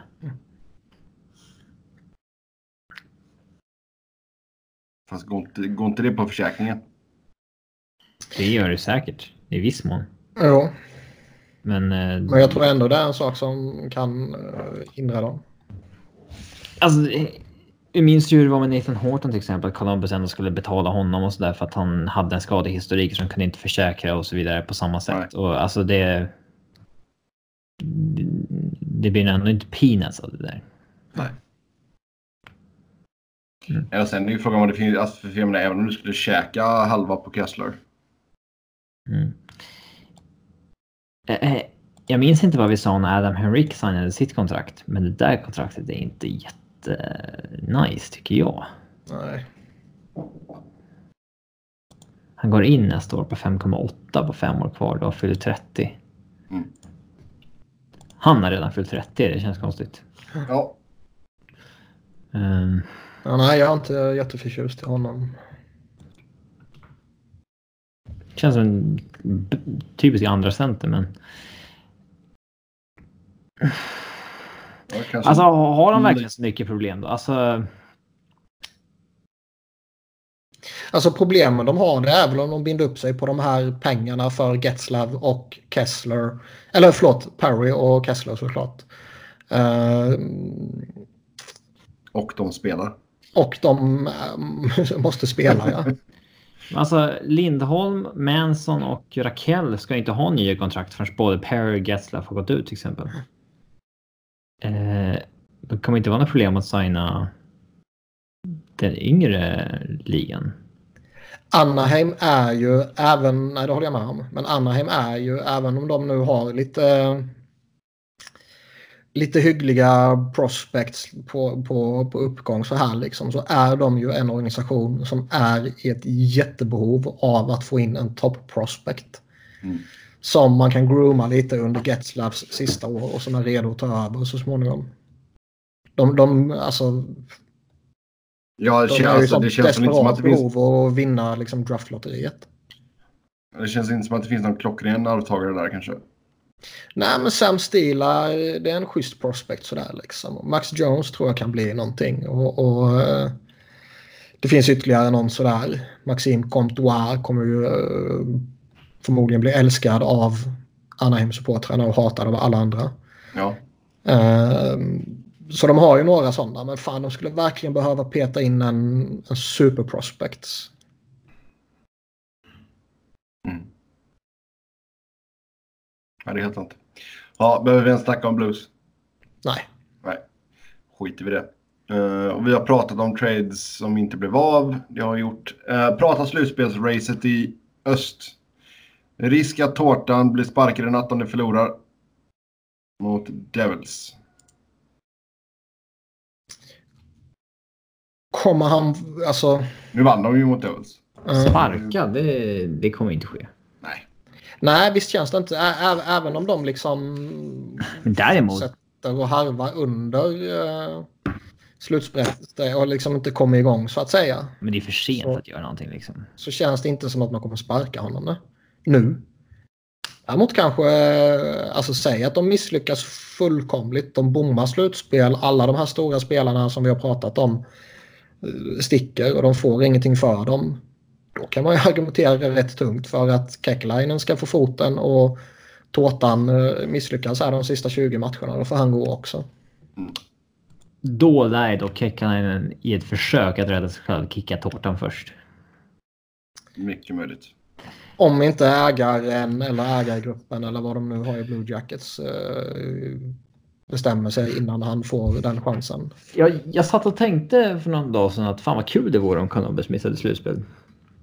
För att man är lite eh, liksom skadeglad sådär när de satsade och så vidare. Men det hade ju samtidigt varit inte så bra tror jag. För det är, man vill ju inte att lagen ska bli avskräckta från att Nej, exakt. sådär. Man vill ju inte att det ska vara så här att folk ska bli rädda för att göra en Columbus. Eh, men det hade ju fortfarande varit kul. Fast tror vi verkligen att det är en risk? Ja, det tror jag. Alltså nog för att ligan är en copycat League på, på väldigt många sätt. Men alltså avskräckas från att satsa bara för att en total förlorarorganisation skulle misslyckas. Jag, jag, tror, jag tror inte den risken är överväldigande i alla fall. Liksom. Ja. Om, om eh, de misslyckas. Då slår vi vad om någonting om att nästa trading deadline så kommer det garanterat pratas om att eh, Friedman eller någon kommer säga att there is a fear among the teams. Jo, Så, det, Do what Columbus did. Eh, så det är. Jag, jag, jag tror att det skulle kunna hända. Eh, Ja, personligen så hoppas jag att Colum- Columbus tar sig till slutspel så jag inte behöver köra så långt. ja, eh, det är den största anledningen till att jag vill att de ska bomba. Så du tvingar mig att köra till Nashville alltså. Det är ju inte snällt. Nej, inte dit. Till typ Winnipeg eller någonting. Ja, men då, får jag, då flyger jag ju. Nej, du ska köra. Köra bil kan jag åtminstone göra till typ Nashville. Ja, Pittsburgh. Det kan jag väl göra dit också. Det, ro, det, det tråkiga med om Columbus skulle missa är ju att eh, vi inte får någon playoff merch från dem. Det är fan, nu har inte jag kvar det. Har kvar det mejlet här? Kolla här snabbt. Var det Eh, tre år sedan Sebbe gick ut och sågade organisationer för att man tryckte upp playoff merch när man gick till slutspel för första gången på typ åtta år? Ja, det kan nog ha varit ett tag. Uh, ska vi se, vad fan har jag det någonstans då? Inte förrän man är i semifinalen någonting. Sa du. Lite... Och det är typ första och enda gången som Sebbe verkligen tar ehm, stance för någonting. Liksom. Med Ja. att Columbus släpper Inget medhåll alls. I podden eller på Twitter eller i media allmänt. I, ingenting. Ja. Alltså, alltså om Pittsburgh missar slutspel. Det hade ju varit intressant att se vad som händer där. Men jag tror inte att det hade hänt något särskilt. Man hade nog rullat på vidare med Malkin, Crosby, Kessel och jag tycker att det är ett roligare slutspel om Pittsburgh är med. För det är ett sånt lag liksom man vill ha med där. Eh, Jag tycker det vore av uppenbarliga anledningar så skulle jag givetvis njuta så jävla hårt om Pittsburgh bommar. ja, men du förstår Men- vad jag menar. Ja, men jag tror nog ändå att jag skulle tycka det är roligare om Columbus bommar. Mm, ja. Mest för att jag är en ond jävel som vill se alla andra misslyckas. Mm. Eh, Sen smyghejar du på Carolina också såklart. Du vet. bunch of jerks. Ja. Visst pratas det om slutspelsformatet nu igen? För som det ser ut nu så kommer ju liksom ja. otroligt bra lag att åka ut i första rundan. Ja. Jävla pissformat det här är. Alltså, hur fan kunde det bli så här? Det... Ja, alltså som det står Usch. nu, alltså få, få Washington och Pittsburgh i en första runda liksom. Ja. ja, och då Boston i Toronto också. Det är rätt saftig Oh ja. sådär. Mm. Nej, där ser man vi väl allihopa att man gärna byter tillbaka. Ja, det här är ju skräp. Så länge inte man får gå in och välja motståndare så... Ja, det ska man ha. Men det, kommer, det, är de för, det skulle de aldrig någonsin införa. De är ju de är ju åt helvete för rädda för att göra någonting som är eh, entertainment. Ironiskt nog. Ja, exakt. Den hade varit kaxig ändå. Helt klart. Philadelphia, Philadelphia hade gått in och valt Pittsburgh oavsett.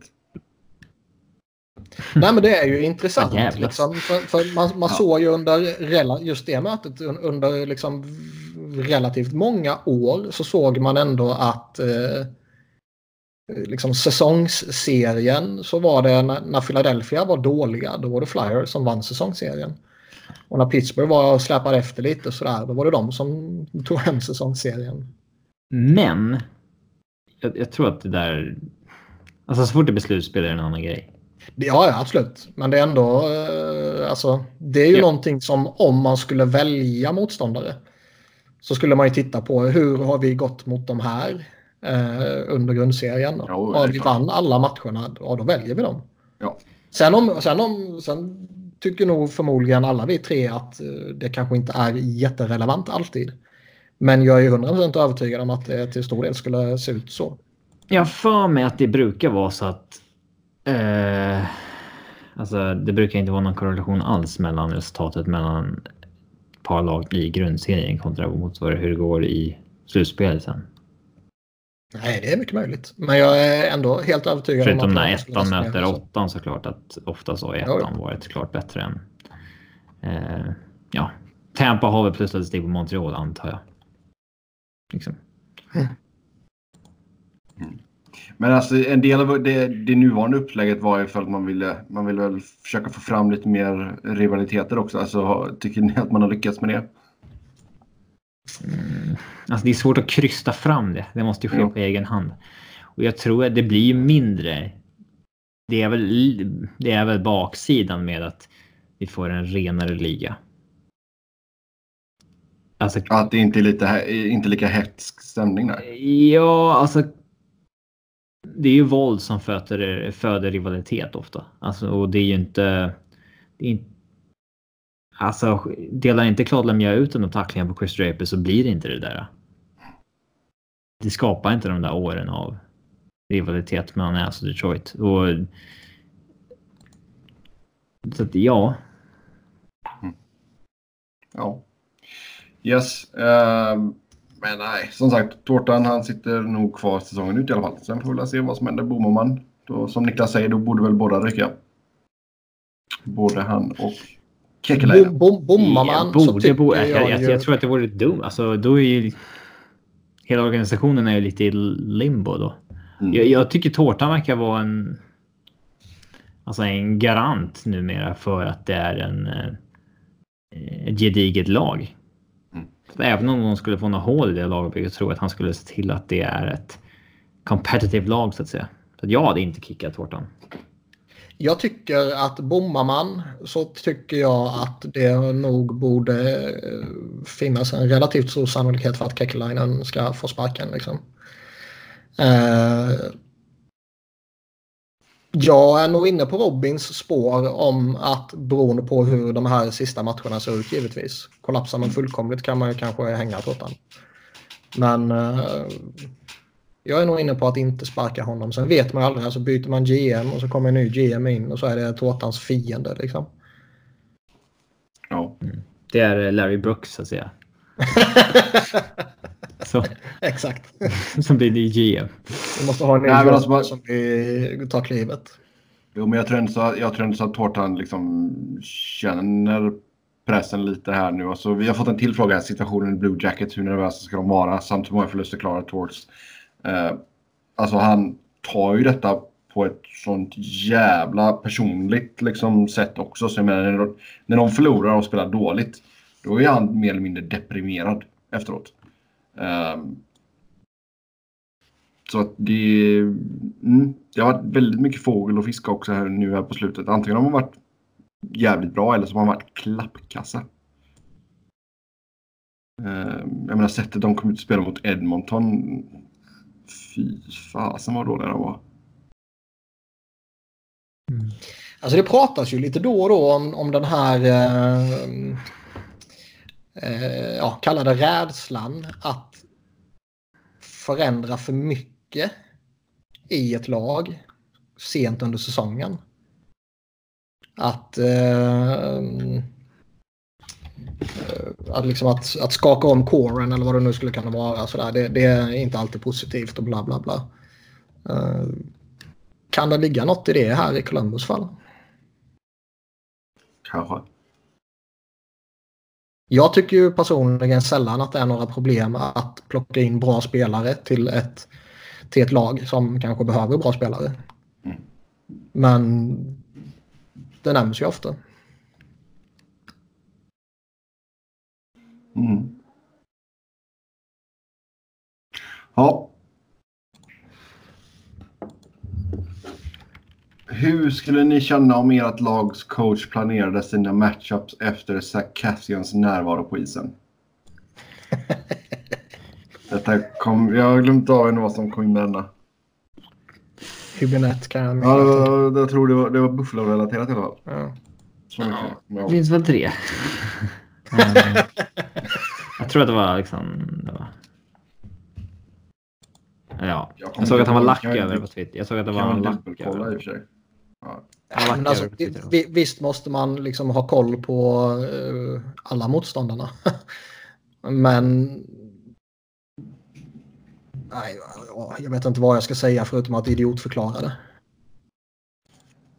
Om du anpassar ditt lag ut efter Zach Cassian när du möter Conor McDavid och Leon Draisaitl typ. Så kan jag tycka att det kanske finns andra aspekter i motståndarlaget som är viktigare. Det. Men vi ser ju faktiskt i ligan att eh, folk agerar för att man ska kunna eh, matcha upp mot Tom Wilson. Liksom. Mm. Så det kanske är en eh, den rollen som såg ut att vara på eh, ja, utgående och utdöende. Liksom. Den kan ju faktiskt kanske vara på väg att smyga sig tillbaka igen. Ja, men alltså, we, Men det är ju korkat att lägga så jävla... Alltså Wilson är ju ändå en... Han är en smutsig är ju- jävla headhunter. Men han Ja, är ändå han är ju bra. spelare. ja. Eh, och visst, Cassian kan också vara en, en hygglig spelare och sådär. Men jag skulle ju säga att det är väldigt stor kvalitetsskillnad på de två. Oh ja. Mm. Alltså det är någonting man kanske, som du säger, när det finns spelare som McDavid och, och Dreisaitl och oroar sig för, då kanske man ska lägga lite mer vikt på det. Eh, vilka av de aktiva NHL-spelarna tror ni hamnar i Hall of Fame? Uppmuntrar vild spekulation, alltså även om unga spelare. Ja, det är jättemånga. Ja, Eh, alltså jättemånga. Jätte, Ja. Eh, Räkna upp din topp 100 här nu. eh, du, du, du. Endast aktiva sa vi. Ja. Inte killar som står i kön så att säga. Nej. Eh, ja. Crosby Malkin är given, Thornton är given, Ovechkin, Marlö. Eh, Hossa kommer väl in, Zetterberg. Getzlaff kommer komma in. Carter Hart. Eh. Bäckström kommer nog komma in. Spetsa kommer nog komma in. Kane, Kessel, Kane. Bergeron. Ja. Jag tror seriöst det är för många för att rabbla. Ja, alltså det är ju säkert 60 spelare Ja. idag som är aktiva. Minst. Den kommer inte alla komma in på första försöket. Nej. Nej. Ja, Tror ni det finns... McDavid. Ja, ja, han kommer nog väljas in. Men tror du att det finns någon chans att Connor McDavid väljs in direkt? Alltså inte efter tre år utan direkt. Ja, håller han uppe det här poängsnittet och så visst, varför inte? Sen kanske det kan, det kan hjälpa om Edmonton blir bra någon gång också. Jo, jo, men alltså man får ju någonstans typ i den här diskussionen förutsätta att Edmonton i framtiden liksom vinner en kupp eller två eller tre. Liksom. Eller att han går någon annanstans och vinner. Eller att han går någon annanstans och gör Ja. det, vilket kanske är mer sannolikt. Ja. Men, men att han vinner några kupper eller något sånt där och, och liksom tar en massa awards och Jo, men säg att, han- säg att han... massa poäng hela tiden. Jo, men jag säger det. Liksom, säg att han snittar liksom 100, runt 100 pinnar eller mer i typ 15 år. Det, då är det ju tokgivet. Ja. Då kan det nog eh, gå in med han direkt. Det tror jag. Ja. Och den kapaciteten finns väl. Sen finns, kan man ju aldrig liksom veta med skador och sådär. Men får han vara frisk ju- så... I den här diskussionen får man ju förutsätta Jo, att han jo. har en normal Ja, alltså, han är ju så jävla bra så det är löjligt. Mm. Men jag gillar, den, okej. eh, men den, jag berättar inte den här storyn va? Det var Nej, på vad det du. Det är ja. på vad du ska säga. Ja, jag är ju som Conor McDavid. Så jag tog med mig familjen och eh, Mr Petter Fritz på eh, hockeymatch uppe i Columbus.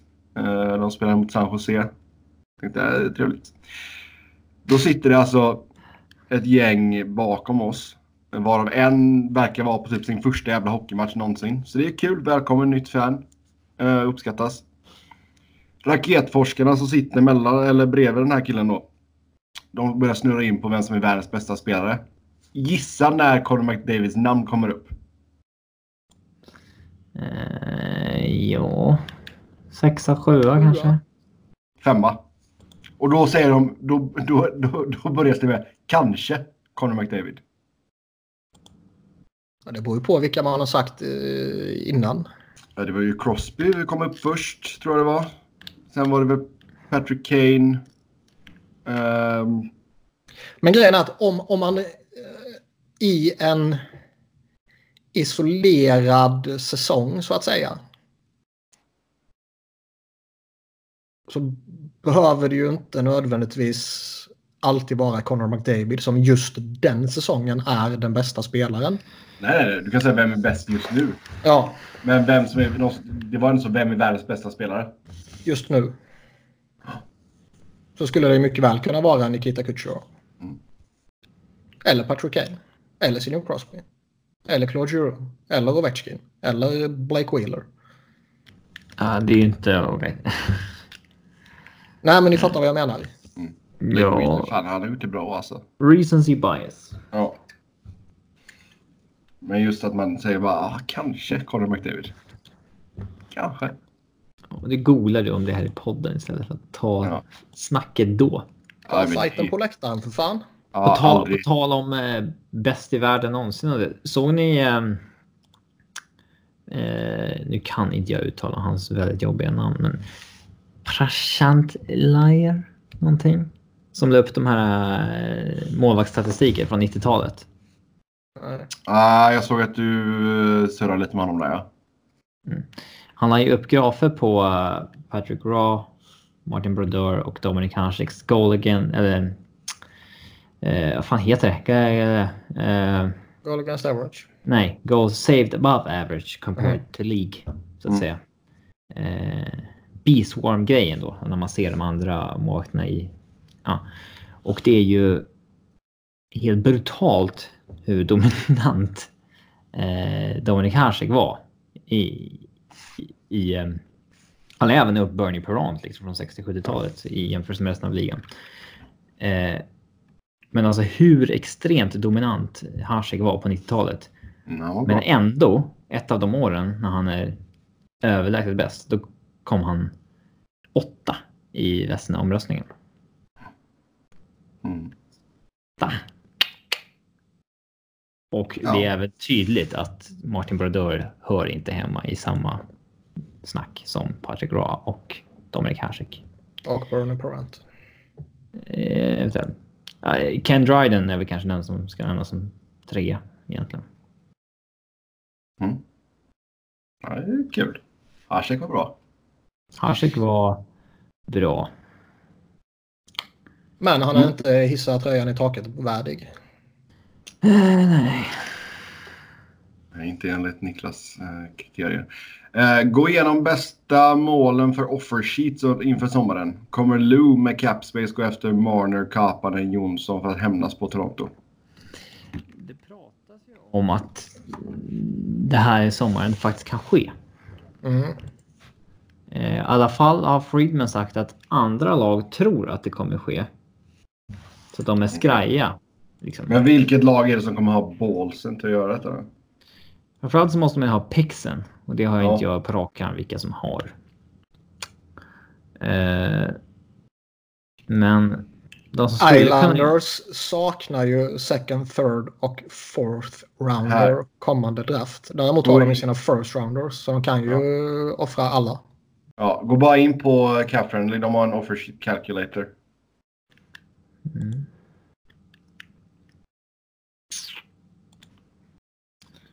Eh.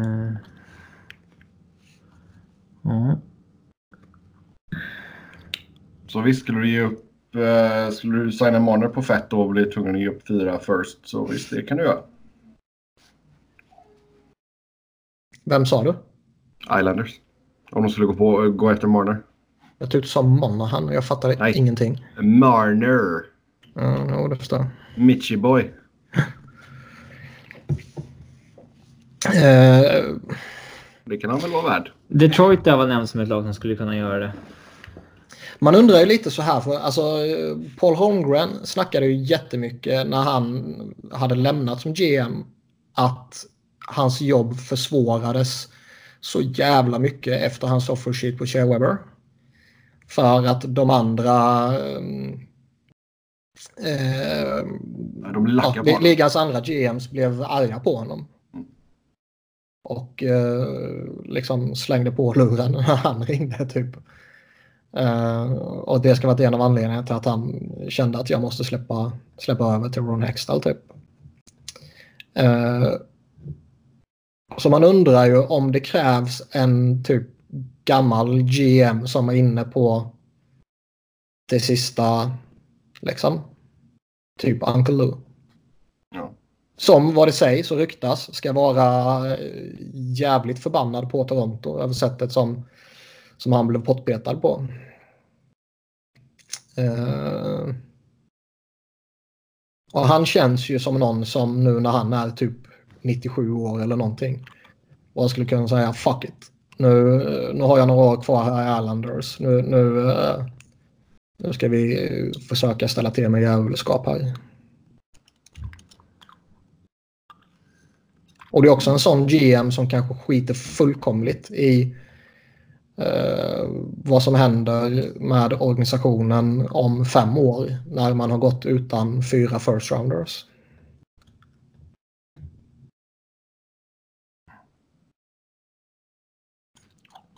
Jo, det är väl helt sant. Men vart, alltså just situationen där för Toronto också. Jag menar, vad... Du bör ju kunna få loss en av dem. Om du, tänk, om du tänker att de signar Marner, och så ganska dyrt då såklart. Men en av eh, Kapanen eller Jonsson bör du väl kunna komma undan hyfs, alltså i relation till vad de är hyfsat billigt.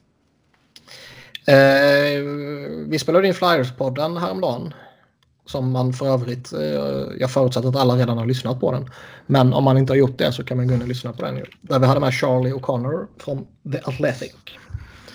Och han nämnde ju att eh, det kan ju faktiskt vara så att eh, vissa GMs kanske snarare siktar in sig på laget som blir utsatt för ett offer sheet eller offer sheet hot så att säga. Att eh, nej men vi gör en trade med dig för den här spelaren så att ni kan signa den här spelaren istället. Ja. Ja. Eh, att det kanske är eh, ja, i Torontos fall då att det, det ryktas om Marner att det är någon som kommer offersheeta honom. Eller det kanske till och med kommer ett offersheet. Och, och så gör man en trade med, mm, med någon annan istället liksom för att ge Leaves möjligheten att signa honom eh, då. Mm. Men till exempel om vi tittar på eh, Kapanen. Ja, vi kan börja med Kapanen. Vad, vad tycker du är en fair capita på en Kapanen? I och med att jag är eh, kär i hans pappa. Jo, men om du Och- bortser från din kärlek. Ja, det kommer Ja, jag inte göra, för det kan jag inte göra. Eh, så tror jag att jag håller honom avsevärt mycket högre än vad ni gör. Så ni Okej. kan väl börja. Då frågar jag Robin då, helt enkelt. Robin har sånt. Eh, ja, alltså det är, det är en säsong av eh, ordentlig sample size här. Ja. Det är ingen ordentlig sample size och han är. Han är inte super ung. Mm. Men skulle du känna dig bekväm om eh, ett lag la ett offer sheet på 5 gånger 5 på honom till exempel? Då får du ge upp ett första och ett tredje. Då hade jag nog tagit pixeln om jag var Toronto. Alltså de har inte råd att betala det. Alltså grejen är, går du upp, säg att du kör 4 miljoner på fem år. Då behöver du bara ge upp ett andra rundsval. Det är ganska bra. Eh, ja. Men, eh, Men alltså om det skulle inte kommer- han signa. Nej, varför ska han skriva så lite för? Och om det är så lite kompensation så... Alltså du vill ju oftast när du lägger ett offersheet så vill du ju inte att andra laget ska matcha. Nej. Så du kommer ju inte. Du kommer inte lägga dig precis under en viss kategori för att. Du, du vill ju ändå att kompensationen ska upp lite grann så att de troligtvis inte matchar. För du vill ju ha spelaren. Mm.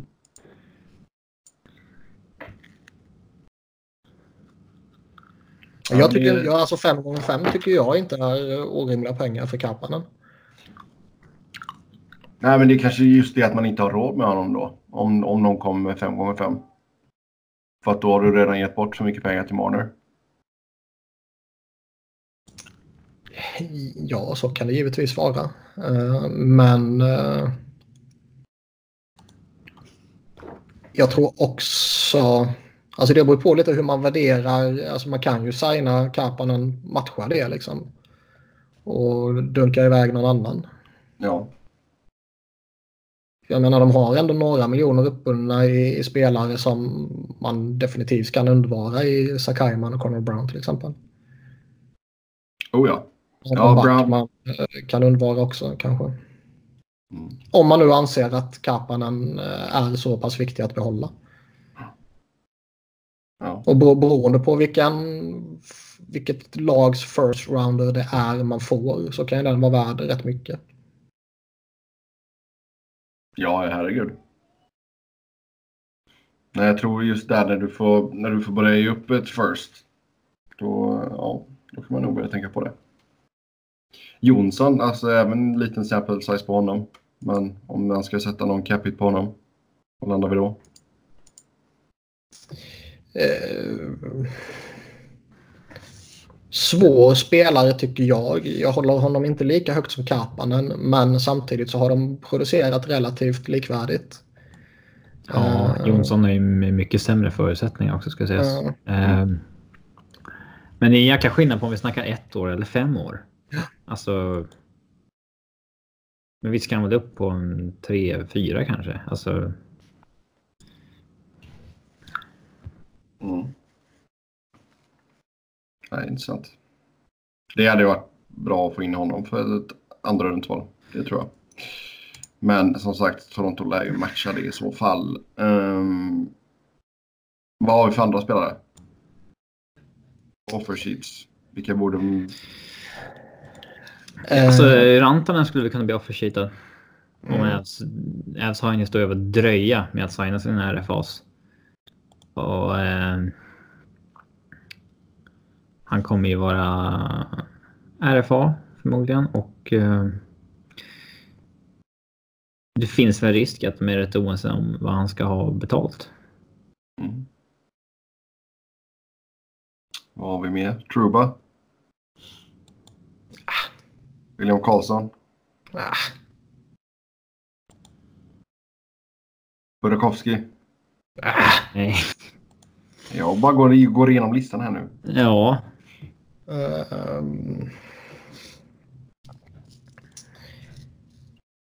Det finns ju en intressant back i Columbus, men jag vet inte om han är möjlig.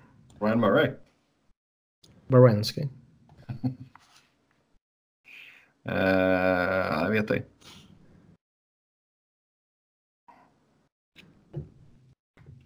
Men det är, det är ju Toronto som är det intressanta och Rantanen då i det här fallet. Mm. Och Semgus Girgensons. Och Patrik Laine. Johan Larsson. Ja, men skärp dig nu fan. Ja. Men Lai- Laine kan ju... eh, Alltså... vad fan hände med honom? Ja, han får betalt. Ja, ja det, det pratas ju allt möjligt. Yes, sen uh, varför snurra flyers på tre målvakter kan inte vara helt optimalt. Nej, det är det ju inte. Uh, Carter Hart, när han blir frisk, är ju första målvakt. Och man plockar ju in Cam Talbot för att man vill undersöka honom inför nästa säsong. Och jag tror man försökte, eh, eller tror man försökte, släppa Brian Elliott vid trade deadline. Men det fanns ju ingen målvaktsmarknad. Eh, och sen gick den jäveln och blev frisk. Ja, och jag menar Elliot han... Alltså han, kan, han är ju inte Mikael Neuwirth, men han kan ju lika gärna gå sönder eh, om en vecka igen. Ja. Ehm, det kontroversiella är ju inte att man har tre målvakter på rosten utan det kontroversiella är ju att man tradar för Cam Talbot med avsikt att testa honom inför kommande säsong. Men ändå spelar Brian Elliott. Mm. Vilket ju då är, det, det är enkelt att, argumentera så för Elliot har ju varit rätt duktig här mot slutet ju. Eh, och man försöker fortfarande vinna matcher för att ta sig till slutspel och då, ja, då kan man argumentera rätt enkelt för att då kommer vi spela den heta målvakten. Men personligen tycker jag det är viktigare att förbereda sig inför nästa säsong. Och det innebär att man ska testa Phil Myers som man har gjort väldigt framgångsrikt här mot slutet nu. Och man ska ju testa Sam Moran när han är friskförklarad och, och spelduglig igen. Uh, för det är viktigare att, att veta vad de går för inför kommande säsong än att uh, ja, jaga en omöjlig slutspelsplats. Ja. Yes. Sen har vi fått in ett gäng frågor i en fråga. Eh, Topp fem på varje position med capita under 3 miljoner. Var den första. Uff, shit. Uh... Ja, kan man ta fram det på Cap Friendly eller någonting? Uh... Om du går in på players, active players och sen kan man välja position. Då kan vi börja med målvakt och sen kan man Jävlar, filtrera settings det är. capita. Uh, ja, det är nästan för många. Det tar lite tid att hitta allting. Eh, Och så har vi tre miljoner. 3 miljoner ja. ja, det är absolut inga entry level kontrakter. Uh, bästa målvakten under tre miljoner.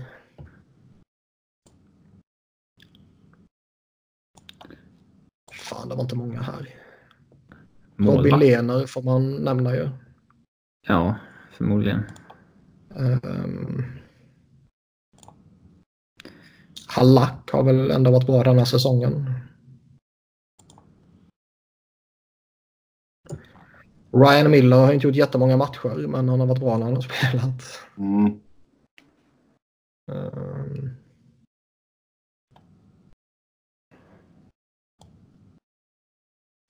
Satan i helvete vad Curtis McElhenney är får man ju nämna. Nej. Usch. Det har varit bra. Ja, det, det är nog Halak faktiskt med skulle luta mig mot helst av de här. David Rittich. Ja, John Gibson är väl... Han är ju sign... Ja, det... Alltså är det denna säsongen så är ju Gibson... Jo, men alltså... Han har ju signat. Så det är Ja. lite, det är Ja. lite fusk. Men han är fortfarande på det billiga kontraktet. Det var ju därför jag inte sa Koskinen till exempel. Men...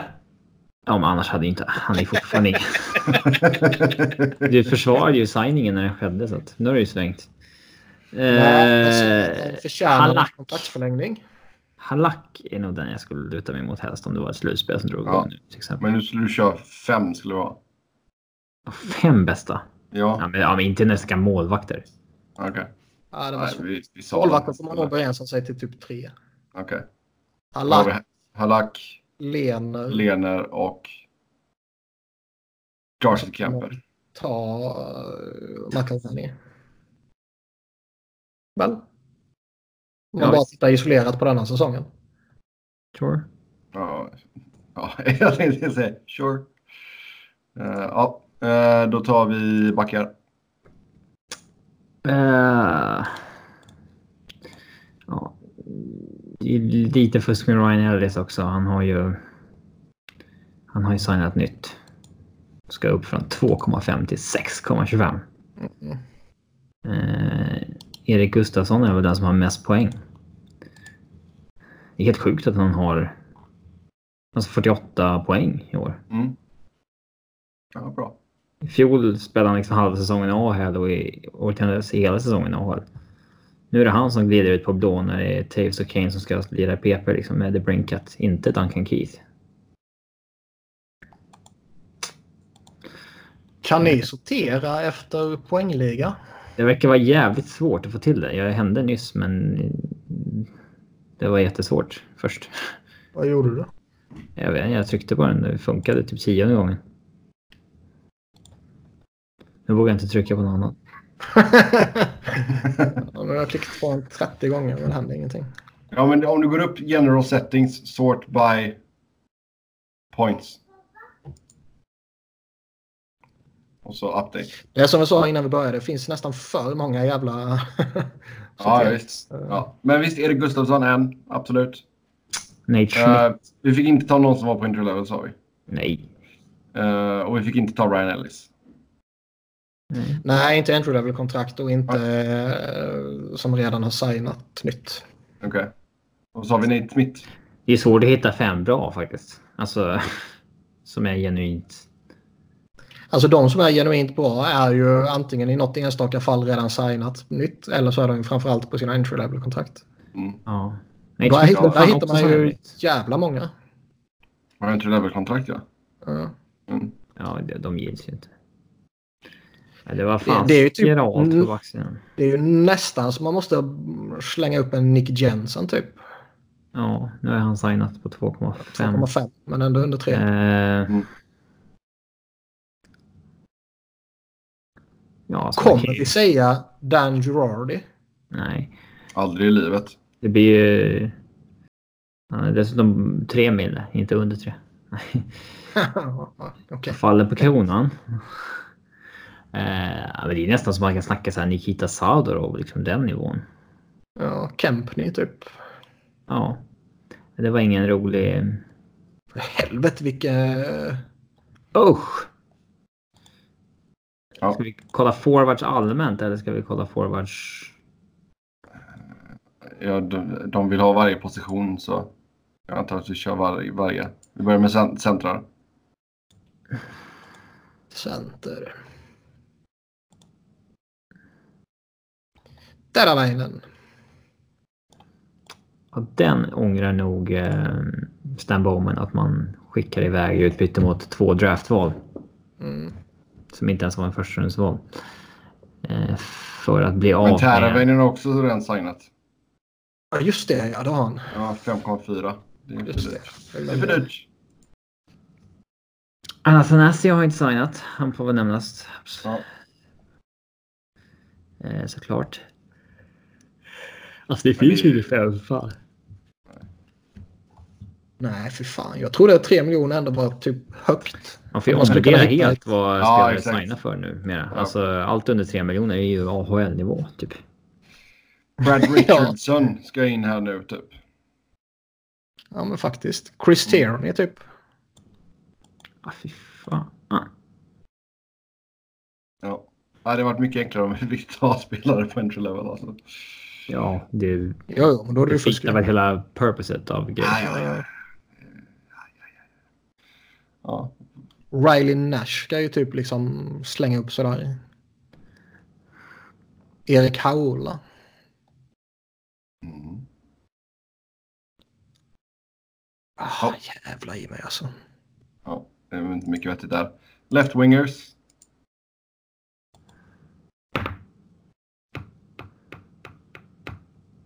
Zingle.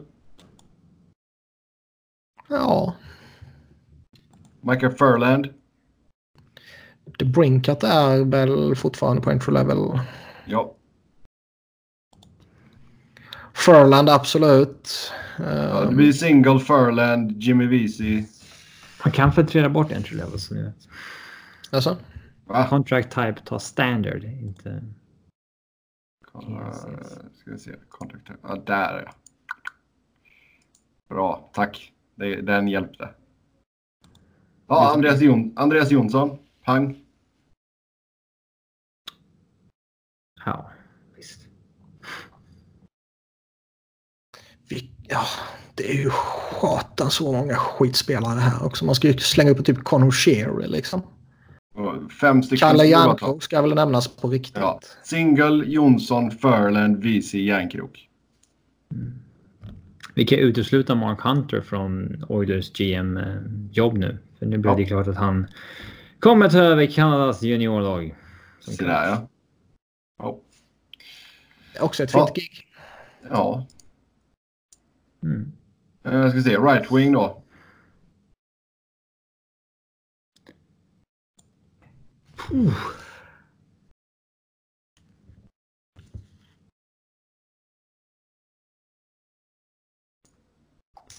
Johnny Gord signade väl. Han har Ja. signat 5,1666666. Det är att man får ju typ dra till med en Donskoj. Ja, han är ganska vettig. Enligt Strosa. Bennett. Ja, alltså det här... Förvånansvärt mycket skit alltså under... André Cash är rätt duktig. Mm. när Han är frisk. Det finns fan inga fynd kvar i ligan typ. Nej. Här måste man ju typ säga Ryan Reeves också. Fy fan. Brandon Perry är ju bra bang for the bucks, men... Uh, Han får inte spela igen. nej. Ja. Fan vad chockerande det här ändå var. Ja. Ja, alltså... Det borde ju finnas spelare på så här 2,5 som är upplåsta på tre år som är bra. Mm. Men det finns ju inga. Nej. Yes, eh, nästa fråga från samma människa här. Vem vad är akilleshälen i slutspels och bubbellagen? Sparka extra på Jack Johnson. Vad är... Vem vad är akilleshälen i slutspels och bubbellagen? Sparka extra på Jack Johnson. Så vi ska gå igenom 16 Jonas. lag och säga akilleshälen i Ja, fort, fort ska det gå. Quickfire. Ja, säg, säg Washington. laget. Washington.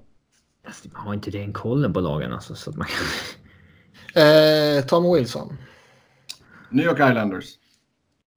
Allt. Carolina. Allt. Jerks.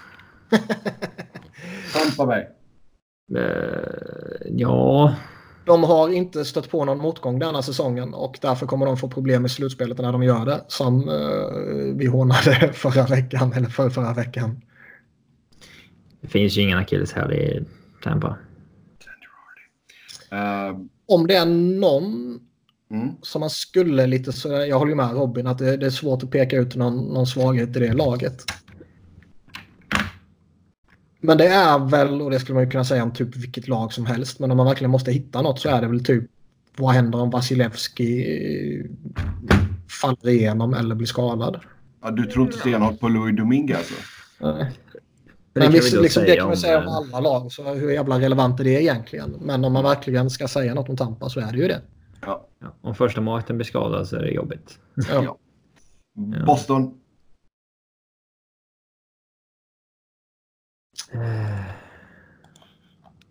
Jag har inte den kollen på lagen just nu. Alltså att man kan på rak arm vad deras... Att, Jag är väl lite skeptisk till deras djup bland forwards. De har en grym första kedja. Ja, men de har en grym första kedja. De lär kunna få ihop en klart kompetent andra kedja. Såg ni det här om David Backes igår förresten? Ja, han har snackat med coachen och har kommit fram till att han eh, ska bli en enforcer slash fighter.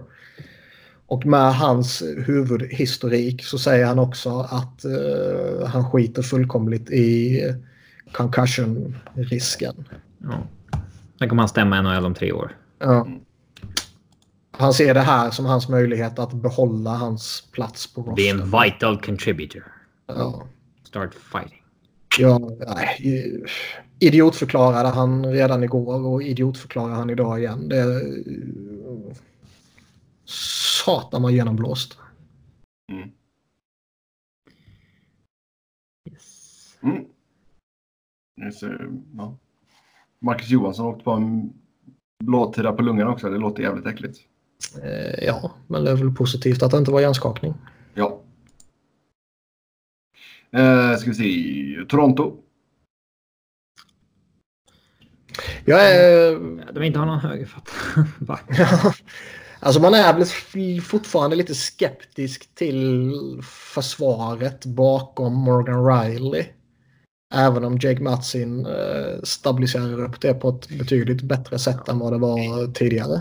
Det är fortfarande så att Ron Hasey har liksom en stor roll. Ja.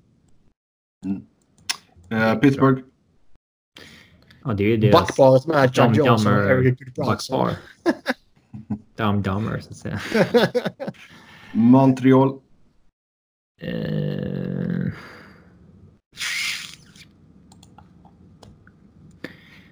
Montreals akilleshäl. Jag är också Ja, det är skeptisk fortfarande- till deras försvar bakom. bakom alltså Shea Webber har ju varit förvånansvärt bra för dem. Alltså center match-upen i ett slutspel också. Det är ju inte... Det blir ju inte kul när den tunna centersidan ska matchas mot... Ja, men låt säga att de möter Pittsburgh liksom. I slutspel. Det...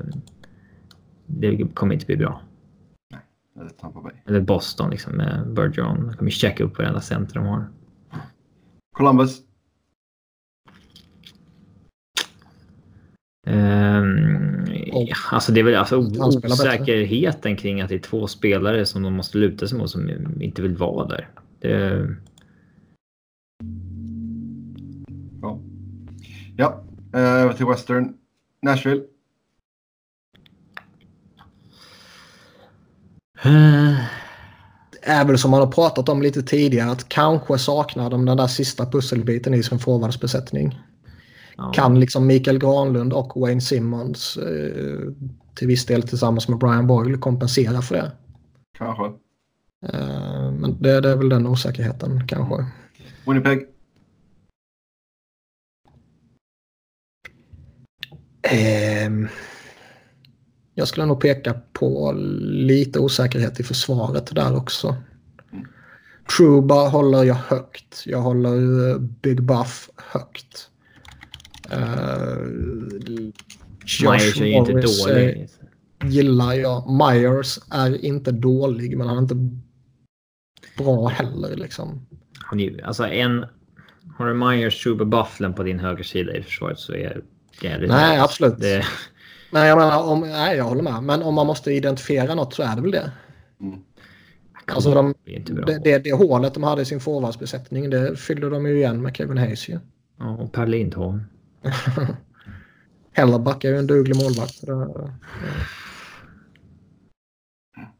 Ja, Bufflin eh, skadad just nu, men visst. Ehm, St. Louis.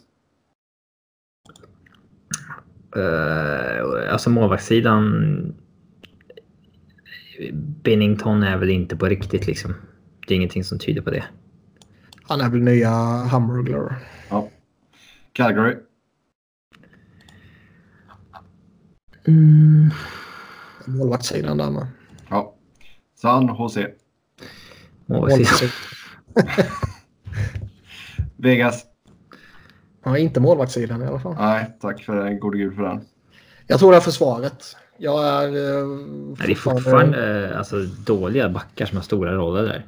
Ja, jag är fortfarande chockad över att de namnen i det försvaret faktiskt kan vara så bra. Mm. För de har ju en fantastisk topp 6 nu och de har en duglig bottom 6 liksom. Och de har en mycket fin målvakt. Ja. De har en och en halv bra backar. Eh, Dallas.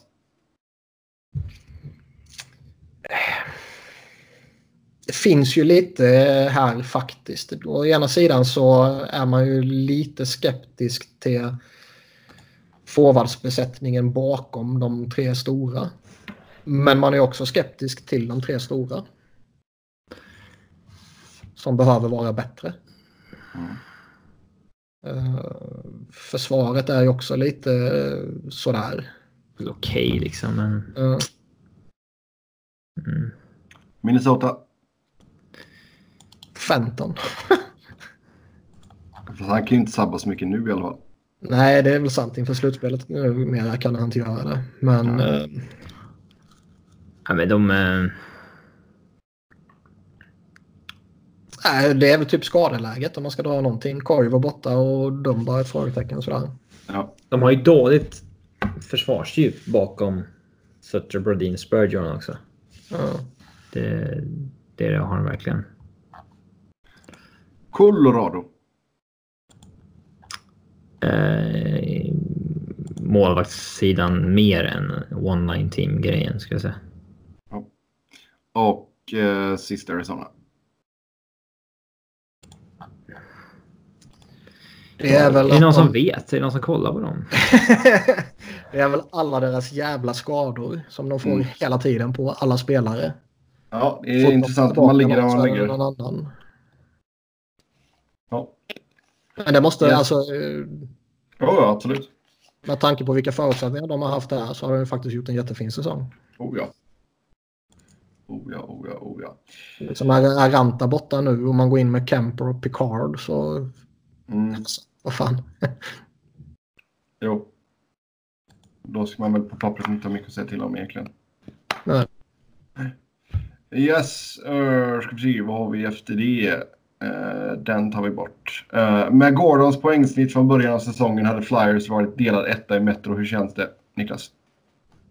Fan, För en vecka sedan så hade han ju ett radikalt tväruselt poängsnitt. Det är ju för kort för att... Alltså risken med att Philadelphia skulle gå till slutspel blir ju att Gordon... Alltså kan man...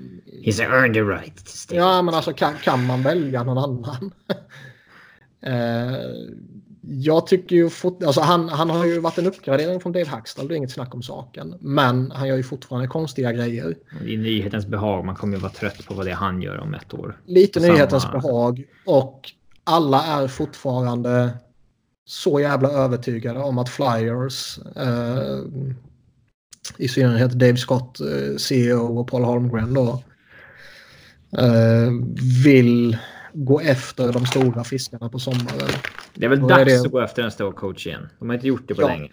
Ja, och, och liksom om man tittar på den här senaste, alltså efter den där förlustsviten som de bröt i januari så har de ju varit ligans bästa lag typ liksom.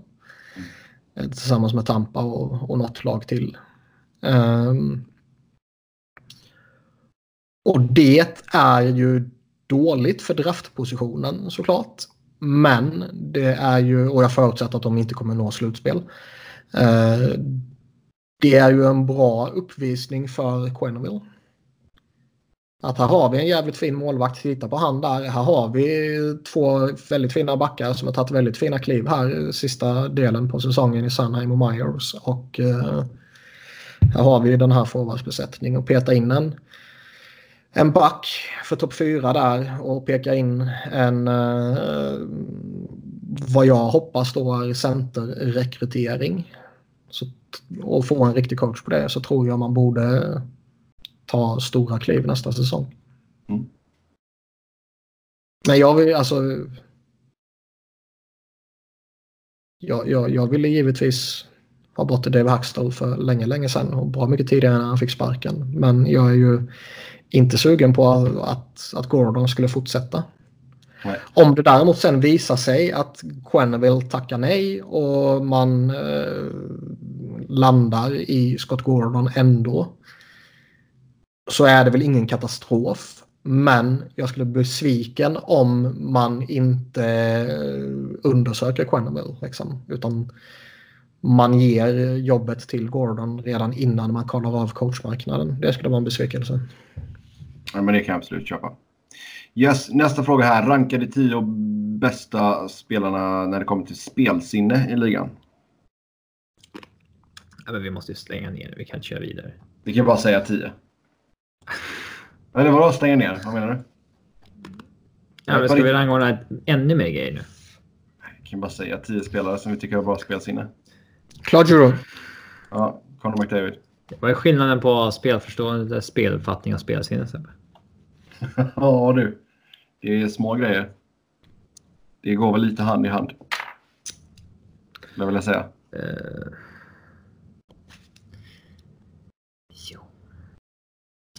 Alltså det är Patrick Kane. Ja. Det finns ju olika typer av spelsinne.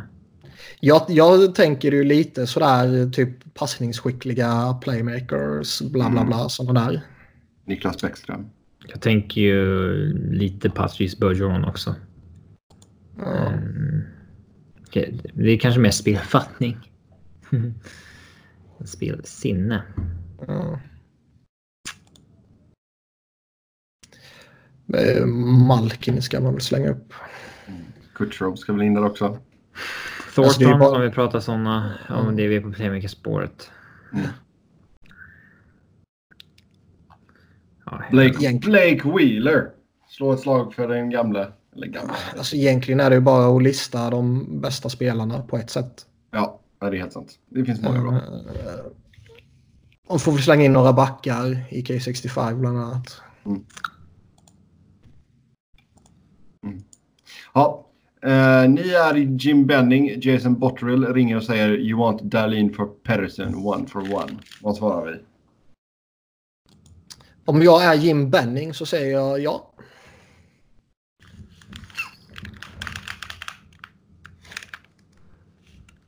Vad säger ni? Uh, jag skulle nog hellre ha Dahlin, ja. Men jag tror inte Benning hellre har Dahlin. Mm, nej, kanske inte det. Men eh, Darin skulle jag eh, anse ha ett högre value än Pettersson. Mm. Nästa fråga. Eh, lista gärna några spelare vars klass inte kan bedömas efter produktion. Spelare som ofta glöms bort i den breda bevakningen på grund av att man måste se dem kväll ut och kväll in för att på riktigt förstå hur bra och viktiga det är. Ett exempel är Anthony Cirelli i mitt Tampa. Bästa forecheckare i laget, första forward på isen i PK. Tar det tuffaste matchupsen. Vår främsta defensiva forward. Urtypen av en Selke-kandidat som aldrig kommer vinna Selke på grund av för klen produktion. Men just, just de där grejerna vi inte kan svara på eftersom vi inte ser alla lag alla gånger.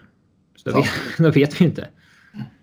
Men spelare jag kommer att tänka på det är ju sådana som blir lite bortglömda för att de råkar vara i ett dåligt lag en säsong. Typ Ryan Getzlaff. Det är fortfarande en liksom topp, topp, topp center. Vad det gäller playmaking ability liksom. Och så Men Anaheim är skit nu så han blir ju liksom bortglömd. Mm. Kanske samma sak när man pratar typ Kopitar. Han är ju inte jätte, jättemycket sämre helt plötsligt. Nej, nej, nej. Känner vi att vi har någon sån spelare i våra egna lag då?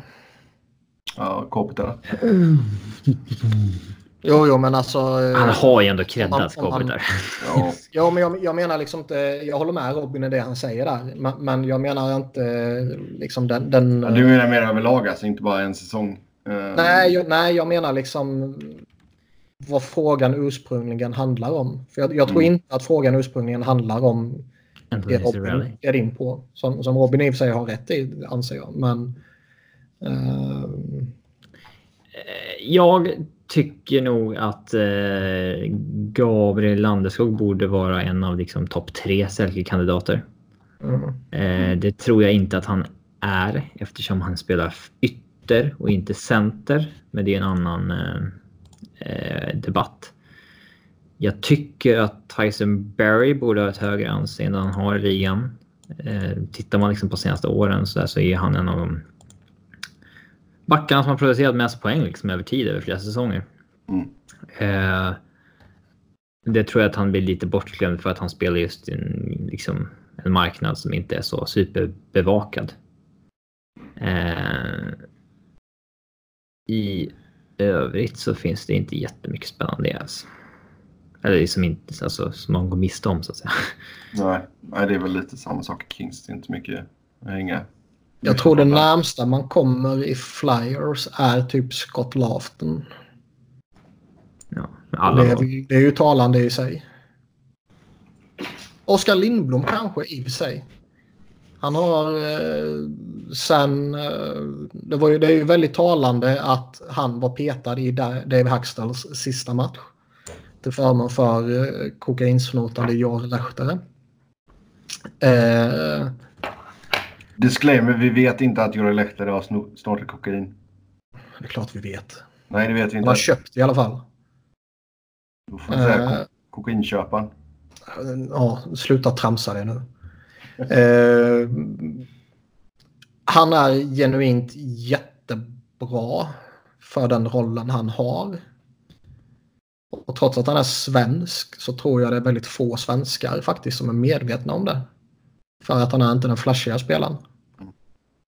Men han vinner liksom sina kamper i sargen och han är, driver spelet liksom genuint bra. Och gör alla de här sakerna eh, som man behöver göra bra för att bli framgångsrik. Så att säga. Det gör han väldigt bra. Men han är också en spelare som är väldigt beroende av kedjekamraterna för att göra sina poäng.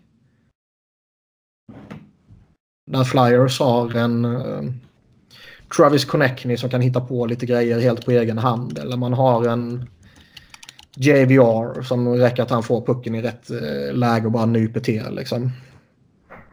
Eh, Lindblom är lite mer beroende av att han behöver bli... Han behöver att Jake Voracek sätter upp honom för ett perfekt läge typ. Ja, Om man ska förenkla resonemanget lite. yes. Ja, vi har ett par längre frågor som vi ska få ta i kommande avsnitt här. Men vi ska ta och avsluta med en fråga angående Tavares och hans återkomst till Islanders där. Eh, för då var det någon som skrev in när de tittade under matcherna. Ser Islanders mot Toronto häpnar i period 1. Videohyllning till den i matchen utburet Tavares. Som jag vill minnas gav han hela tiden sin gamla klubb falska förhoppningar om att han skulle förlänga och sen stack han utan att Islanders fick en enda spelare i utbyte. Eh, ett exempel att jämföra med är till exempel Panarin som varit ärlig med att han inte vill förlänga utan flytta till en storstad. Eh, jag tycker han blir utbuad med all rätt, Tavares då. Och videohyllningen är så pinsam. Eh, om ni, om det passar får ni gärna tycka till om detta i podden. Eh, jag ställer mig nog i andra facket där. De flesta spelarna som har gjort det han har gjort för en organisation brukar ju få en hyllning på rätt hög nivå. Jag tycker inte att ett citat från februari där han säger att han inte har funderat på att skriva på för annat lag än är liksom något supersvek så. Alltså han gjorde ju väl bara organisationen en tjänst då med att liksom säga att eh, ja, men det är Islanders jag vill vara. Liksom. Eh, Alltså. Det är väl Islanders fel att han gick till Free Agency. Hade de, inte, hade de löst det innan så hade det inte varit några problem. Och är en sån spelare... Hade han inte varit seriös med att signa, då hade de vetat om det vid deadline. Alltså det är inte så att de inte har pratat med varandra under årets gång. Niklas brukar ju säga det att man ska ha löst det sommaren innan. Ja, men de visste ju garanterat vid deadline att han blir inte kvar i sommar. I så fall hade han redan förlängt. Mm. Det är upp till Ja. Islanders att komma fram till att, alltså, att, att känna till situationen när det kommer mot deadline. Det är, ja, I den här situationen så tycker jag att båda parterna skötte det dåligt. Eh, Islanders var ju inkompetenta. Eh, vilket Robin har varit inne på här. Jag tycker också att Tavares kunde skött det eh, snyggare liksom. Eh, och jag har ju all respekt i världen för att Islanders-supportrarna tokhatar honom. Jag tycker ju att han ska drivas till tårar under första matchen tillbaka mot Islanders. Jag tycker att han ska hånas och det ska slängas skit på honom och jag tycker att han ska... eh, Och när jag säger slängas skit så menar jag ju liksom verbal skit. Jag menar inte att man ska kasta in eh, handgranater. Avföring. Exakt. Eh, nej men ett sådana grejer. Men liksom, jag, jag tycker fan han ska hånas. Jag tycker också det är en väldigt dålig spelkänsla av organisationen att börja hylla honom eller välkomna honom tillbaka lite sådär. Då det är väldigt eh, väldigt långt ifrån vad supportrarna känner. Jo, det är Ja. klart. De, alltså, de hade ju, det var ju ett färskt sår för dem och allting. Men jag tycker någon jävla gräns får man ju sätta på grejerna också. Jag menar, vissa fans drog det ju lite väl långt kan jag tycka. Ja, Det är en det sån grej. på, det är ju inte okej att mordhota honom. Då är det ju att gå över gränsen givetvis. Men det är en sån grej man kan eh, liksom eh, finna någon form av gemenskap i och bygga någon rally kring liksom. Mm. För att liksom ge bränsle till en liksom ja, en supportergrej liksom kring Islanders. Eh, Jo. Men det är, jag tycker det är också sjukt kortsiktigt. Jag menar, titta han vad han har ju liksom ens gjort för den klubben under åren liksom. Det var inte så att han... Ja, vad har han gjort för dem? Han har inte gjort ett skit för dem. Nu ska De inte du utvärdera en spelare baserat på hur det gick för lag att han har varit där. Nej. Nej, nej, men det är ju de motargumenten man kommer få. Alltså visst, han, han har varit jättestor för dem. Men eh, jag tycker ändå, alltså i ett sånt här läge så tycker jag ändå att det är lite relevant att titta historiskt på organisationen. Eh, Han är femte bästa poängplockaren i Islanders genom tiderna. Med ja, men hälften han, så många matcher som Brian Trottier och Dennis Ja, Pottman. absolut. Men han har ändå... eh, Alltså, det var ju inte någon storhetstid för organisationen när han var där. Jag tycker det i, i det här fallet, om man bara plockar in alla parametrar med, med vad han sa och hur han lämnade och vad som hände och hela det här köret så tycker jag inte att det är relevant. Eh, jag tycker som jag sa absolut att han ska han ska ta emot all jävla möjlig skit som han kan ta emot.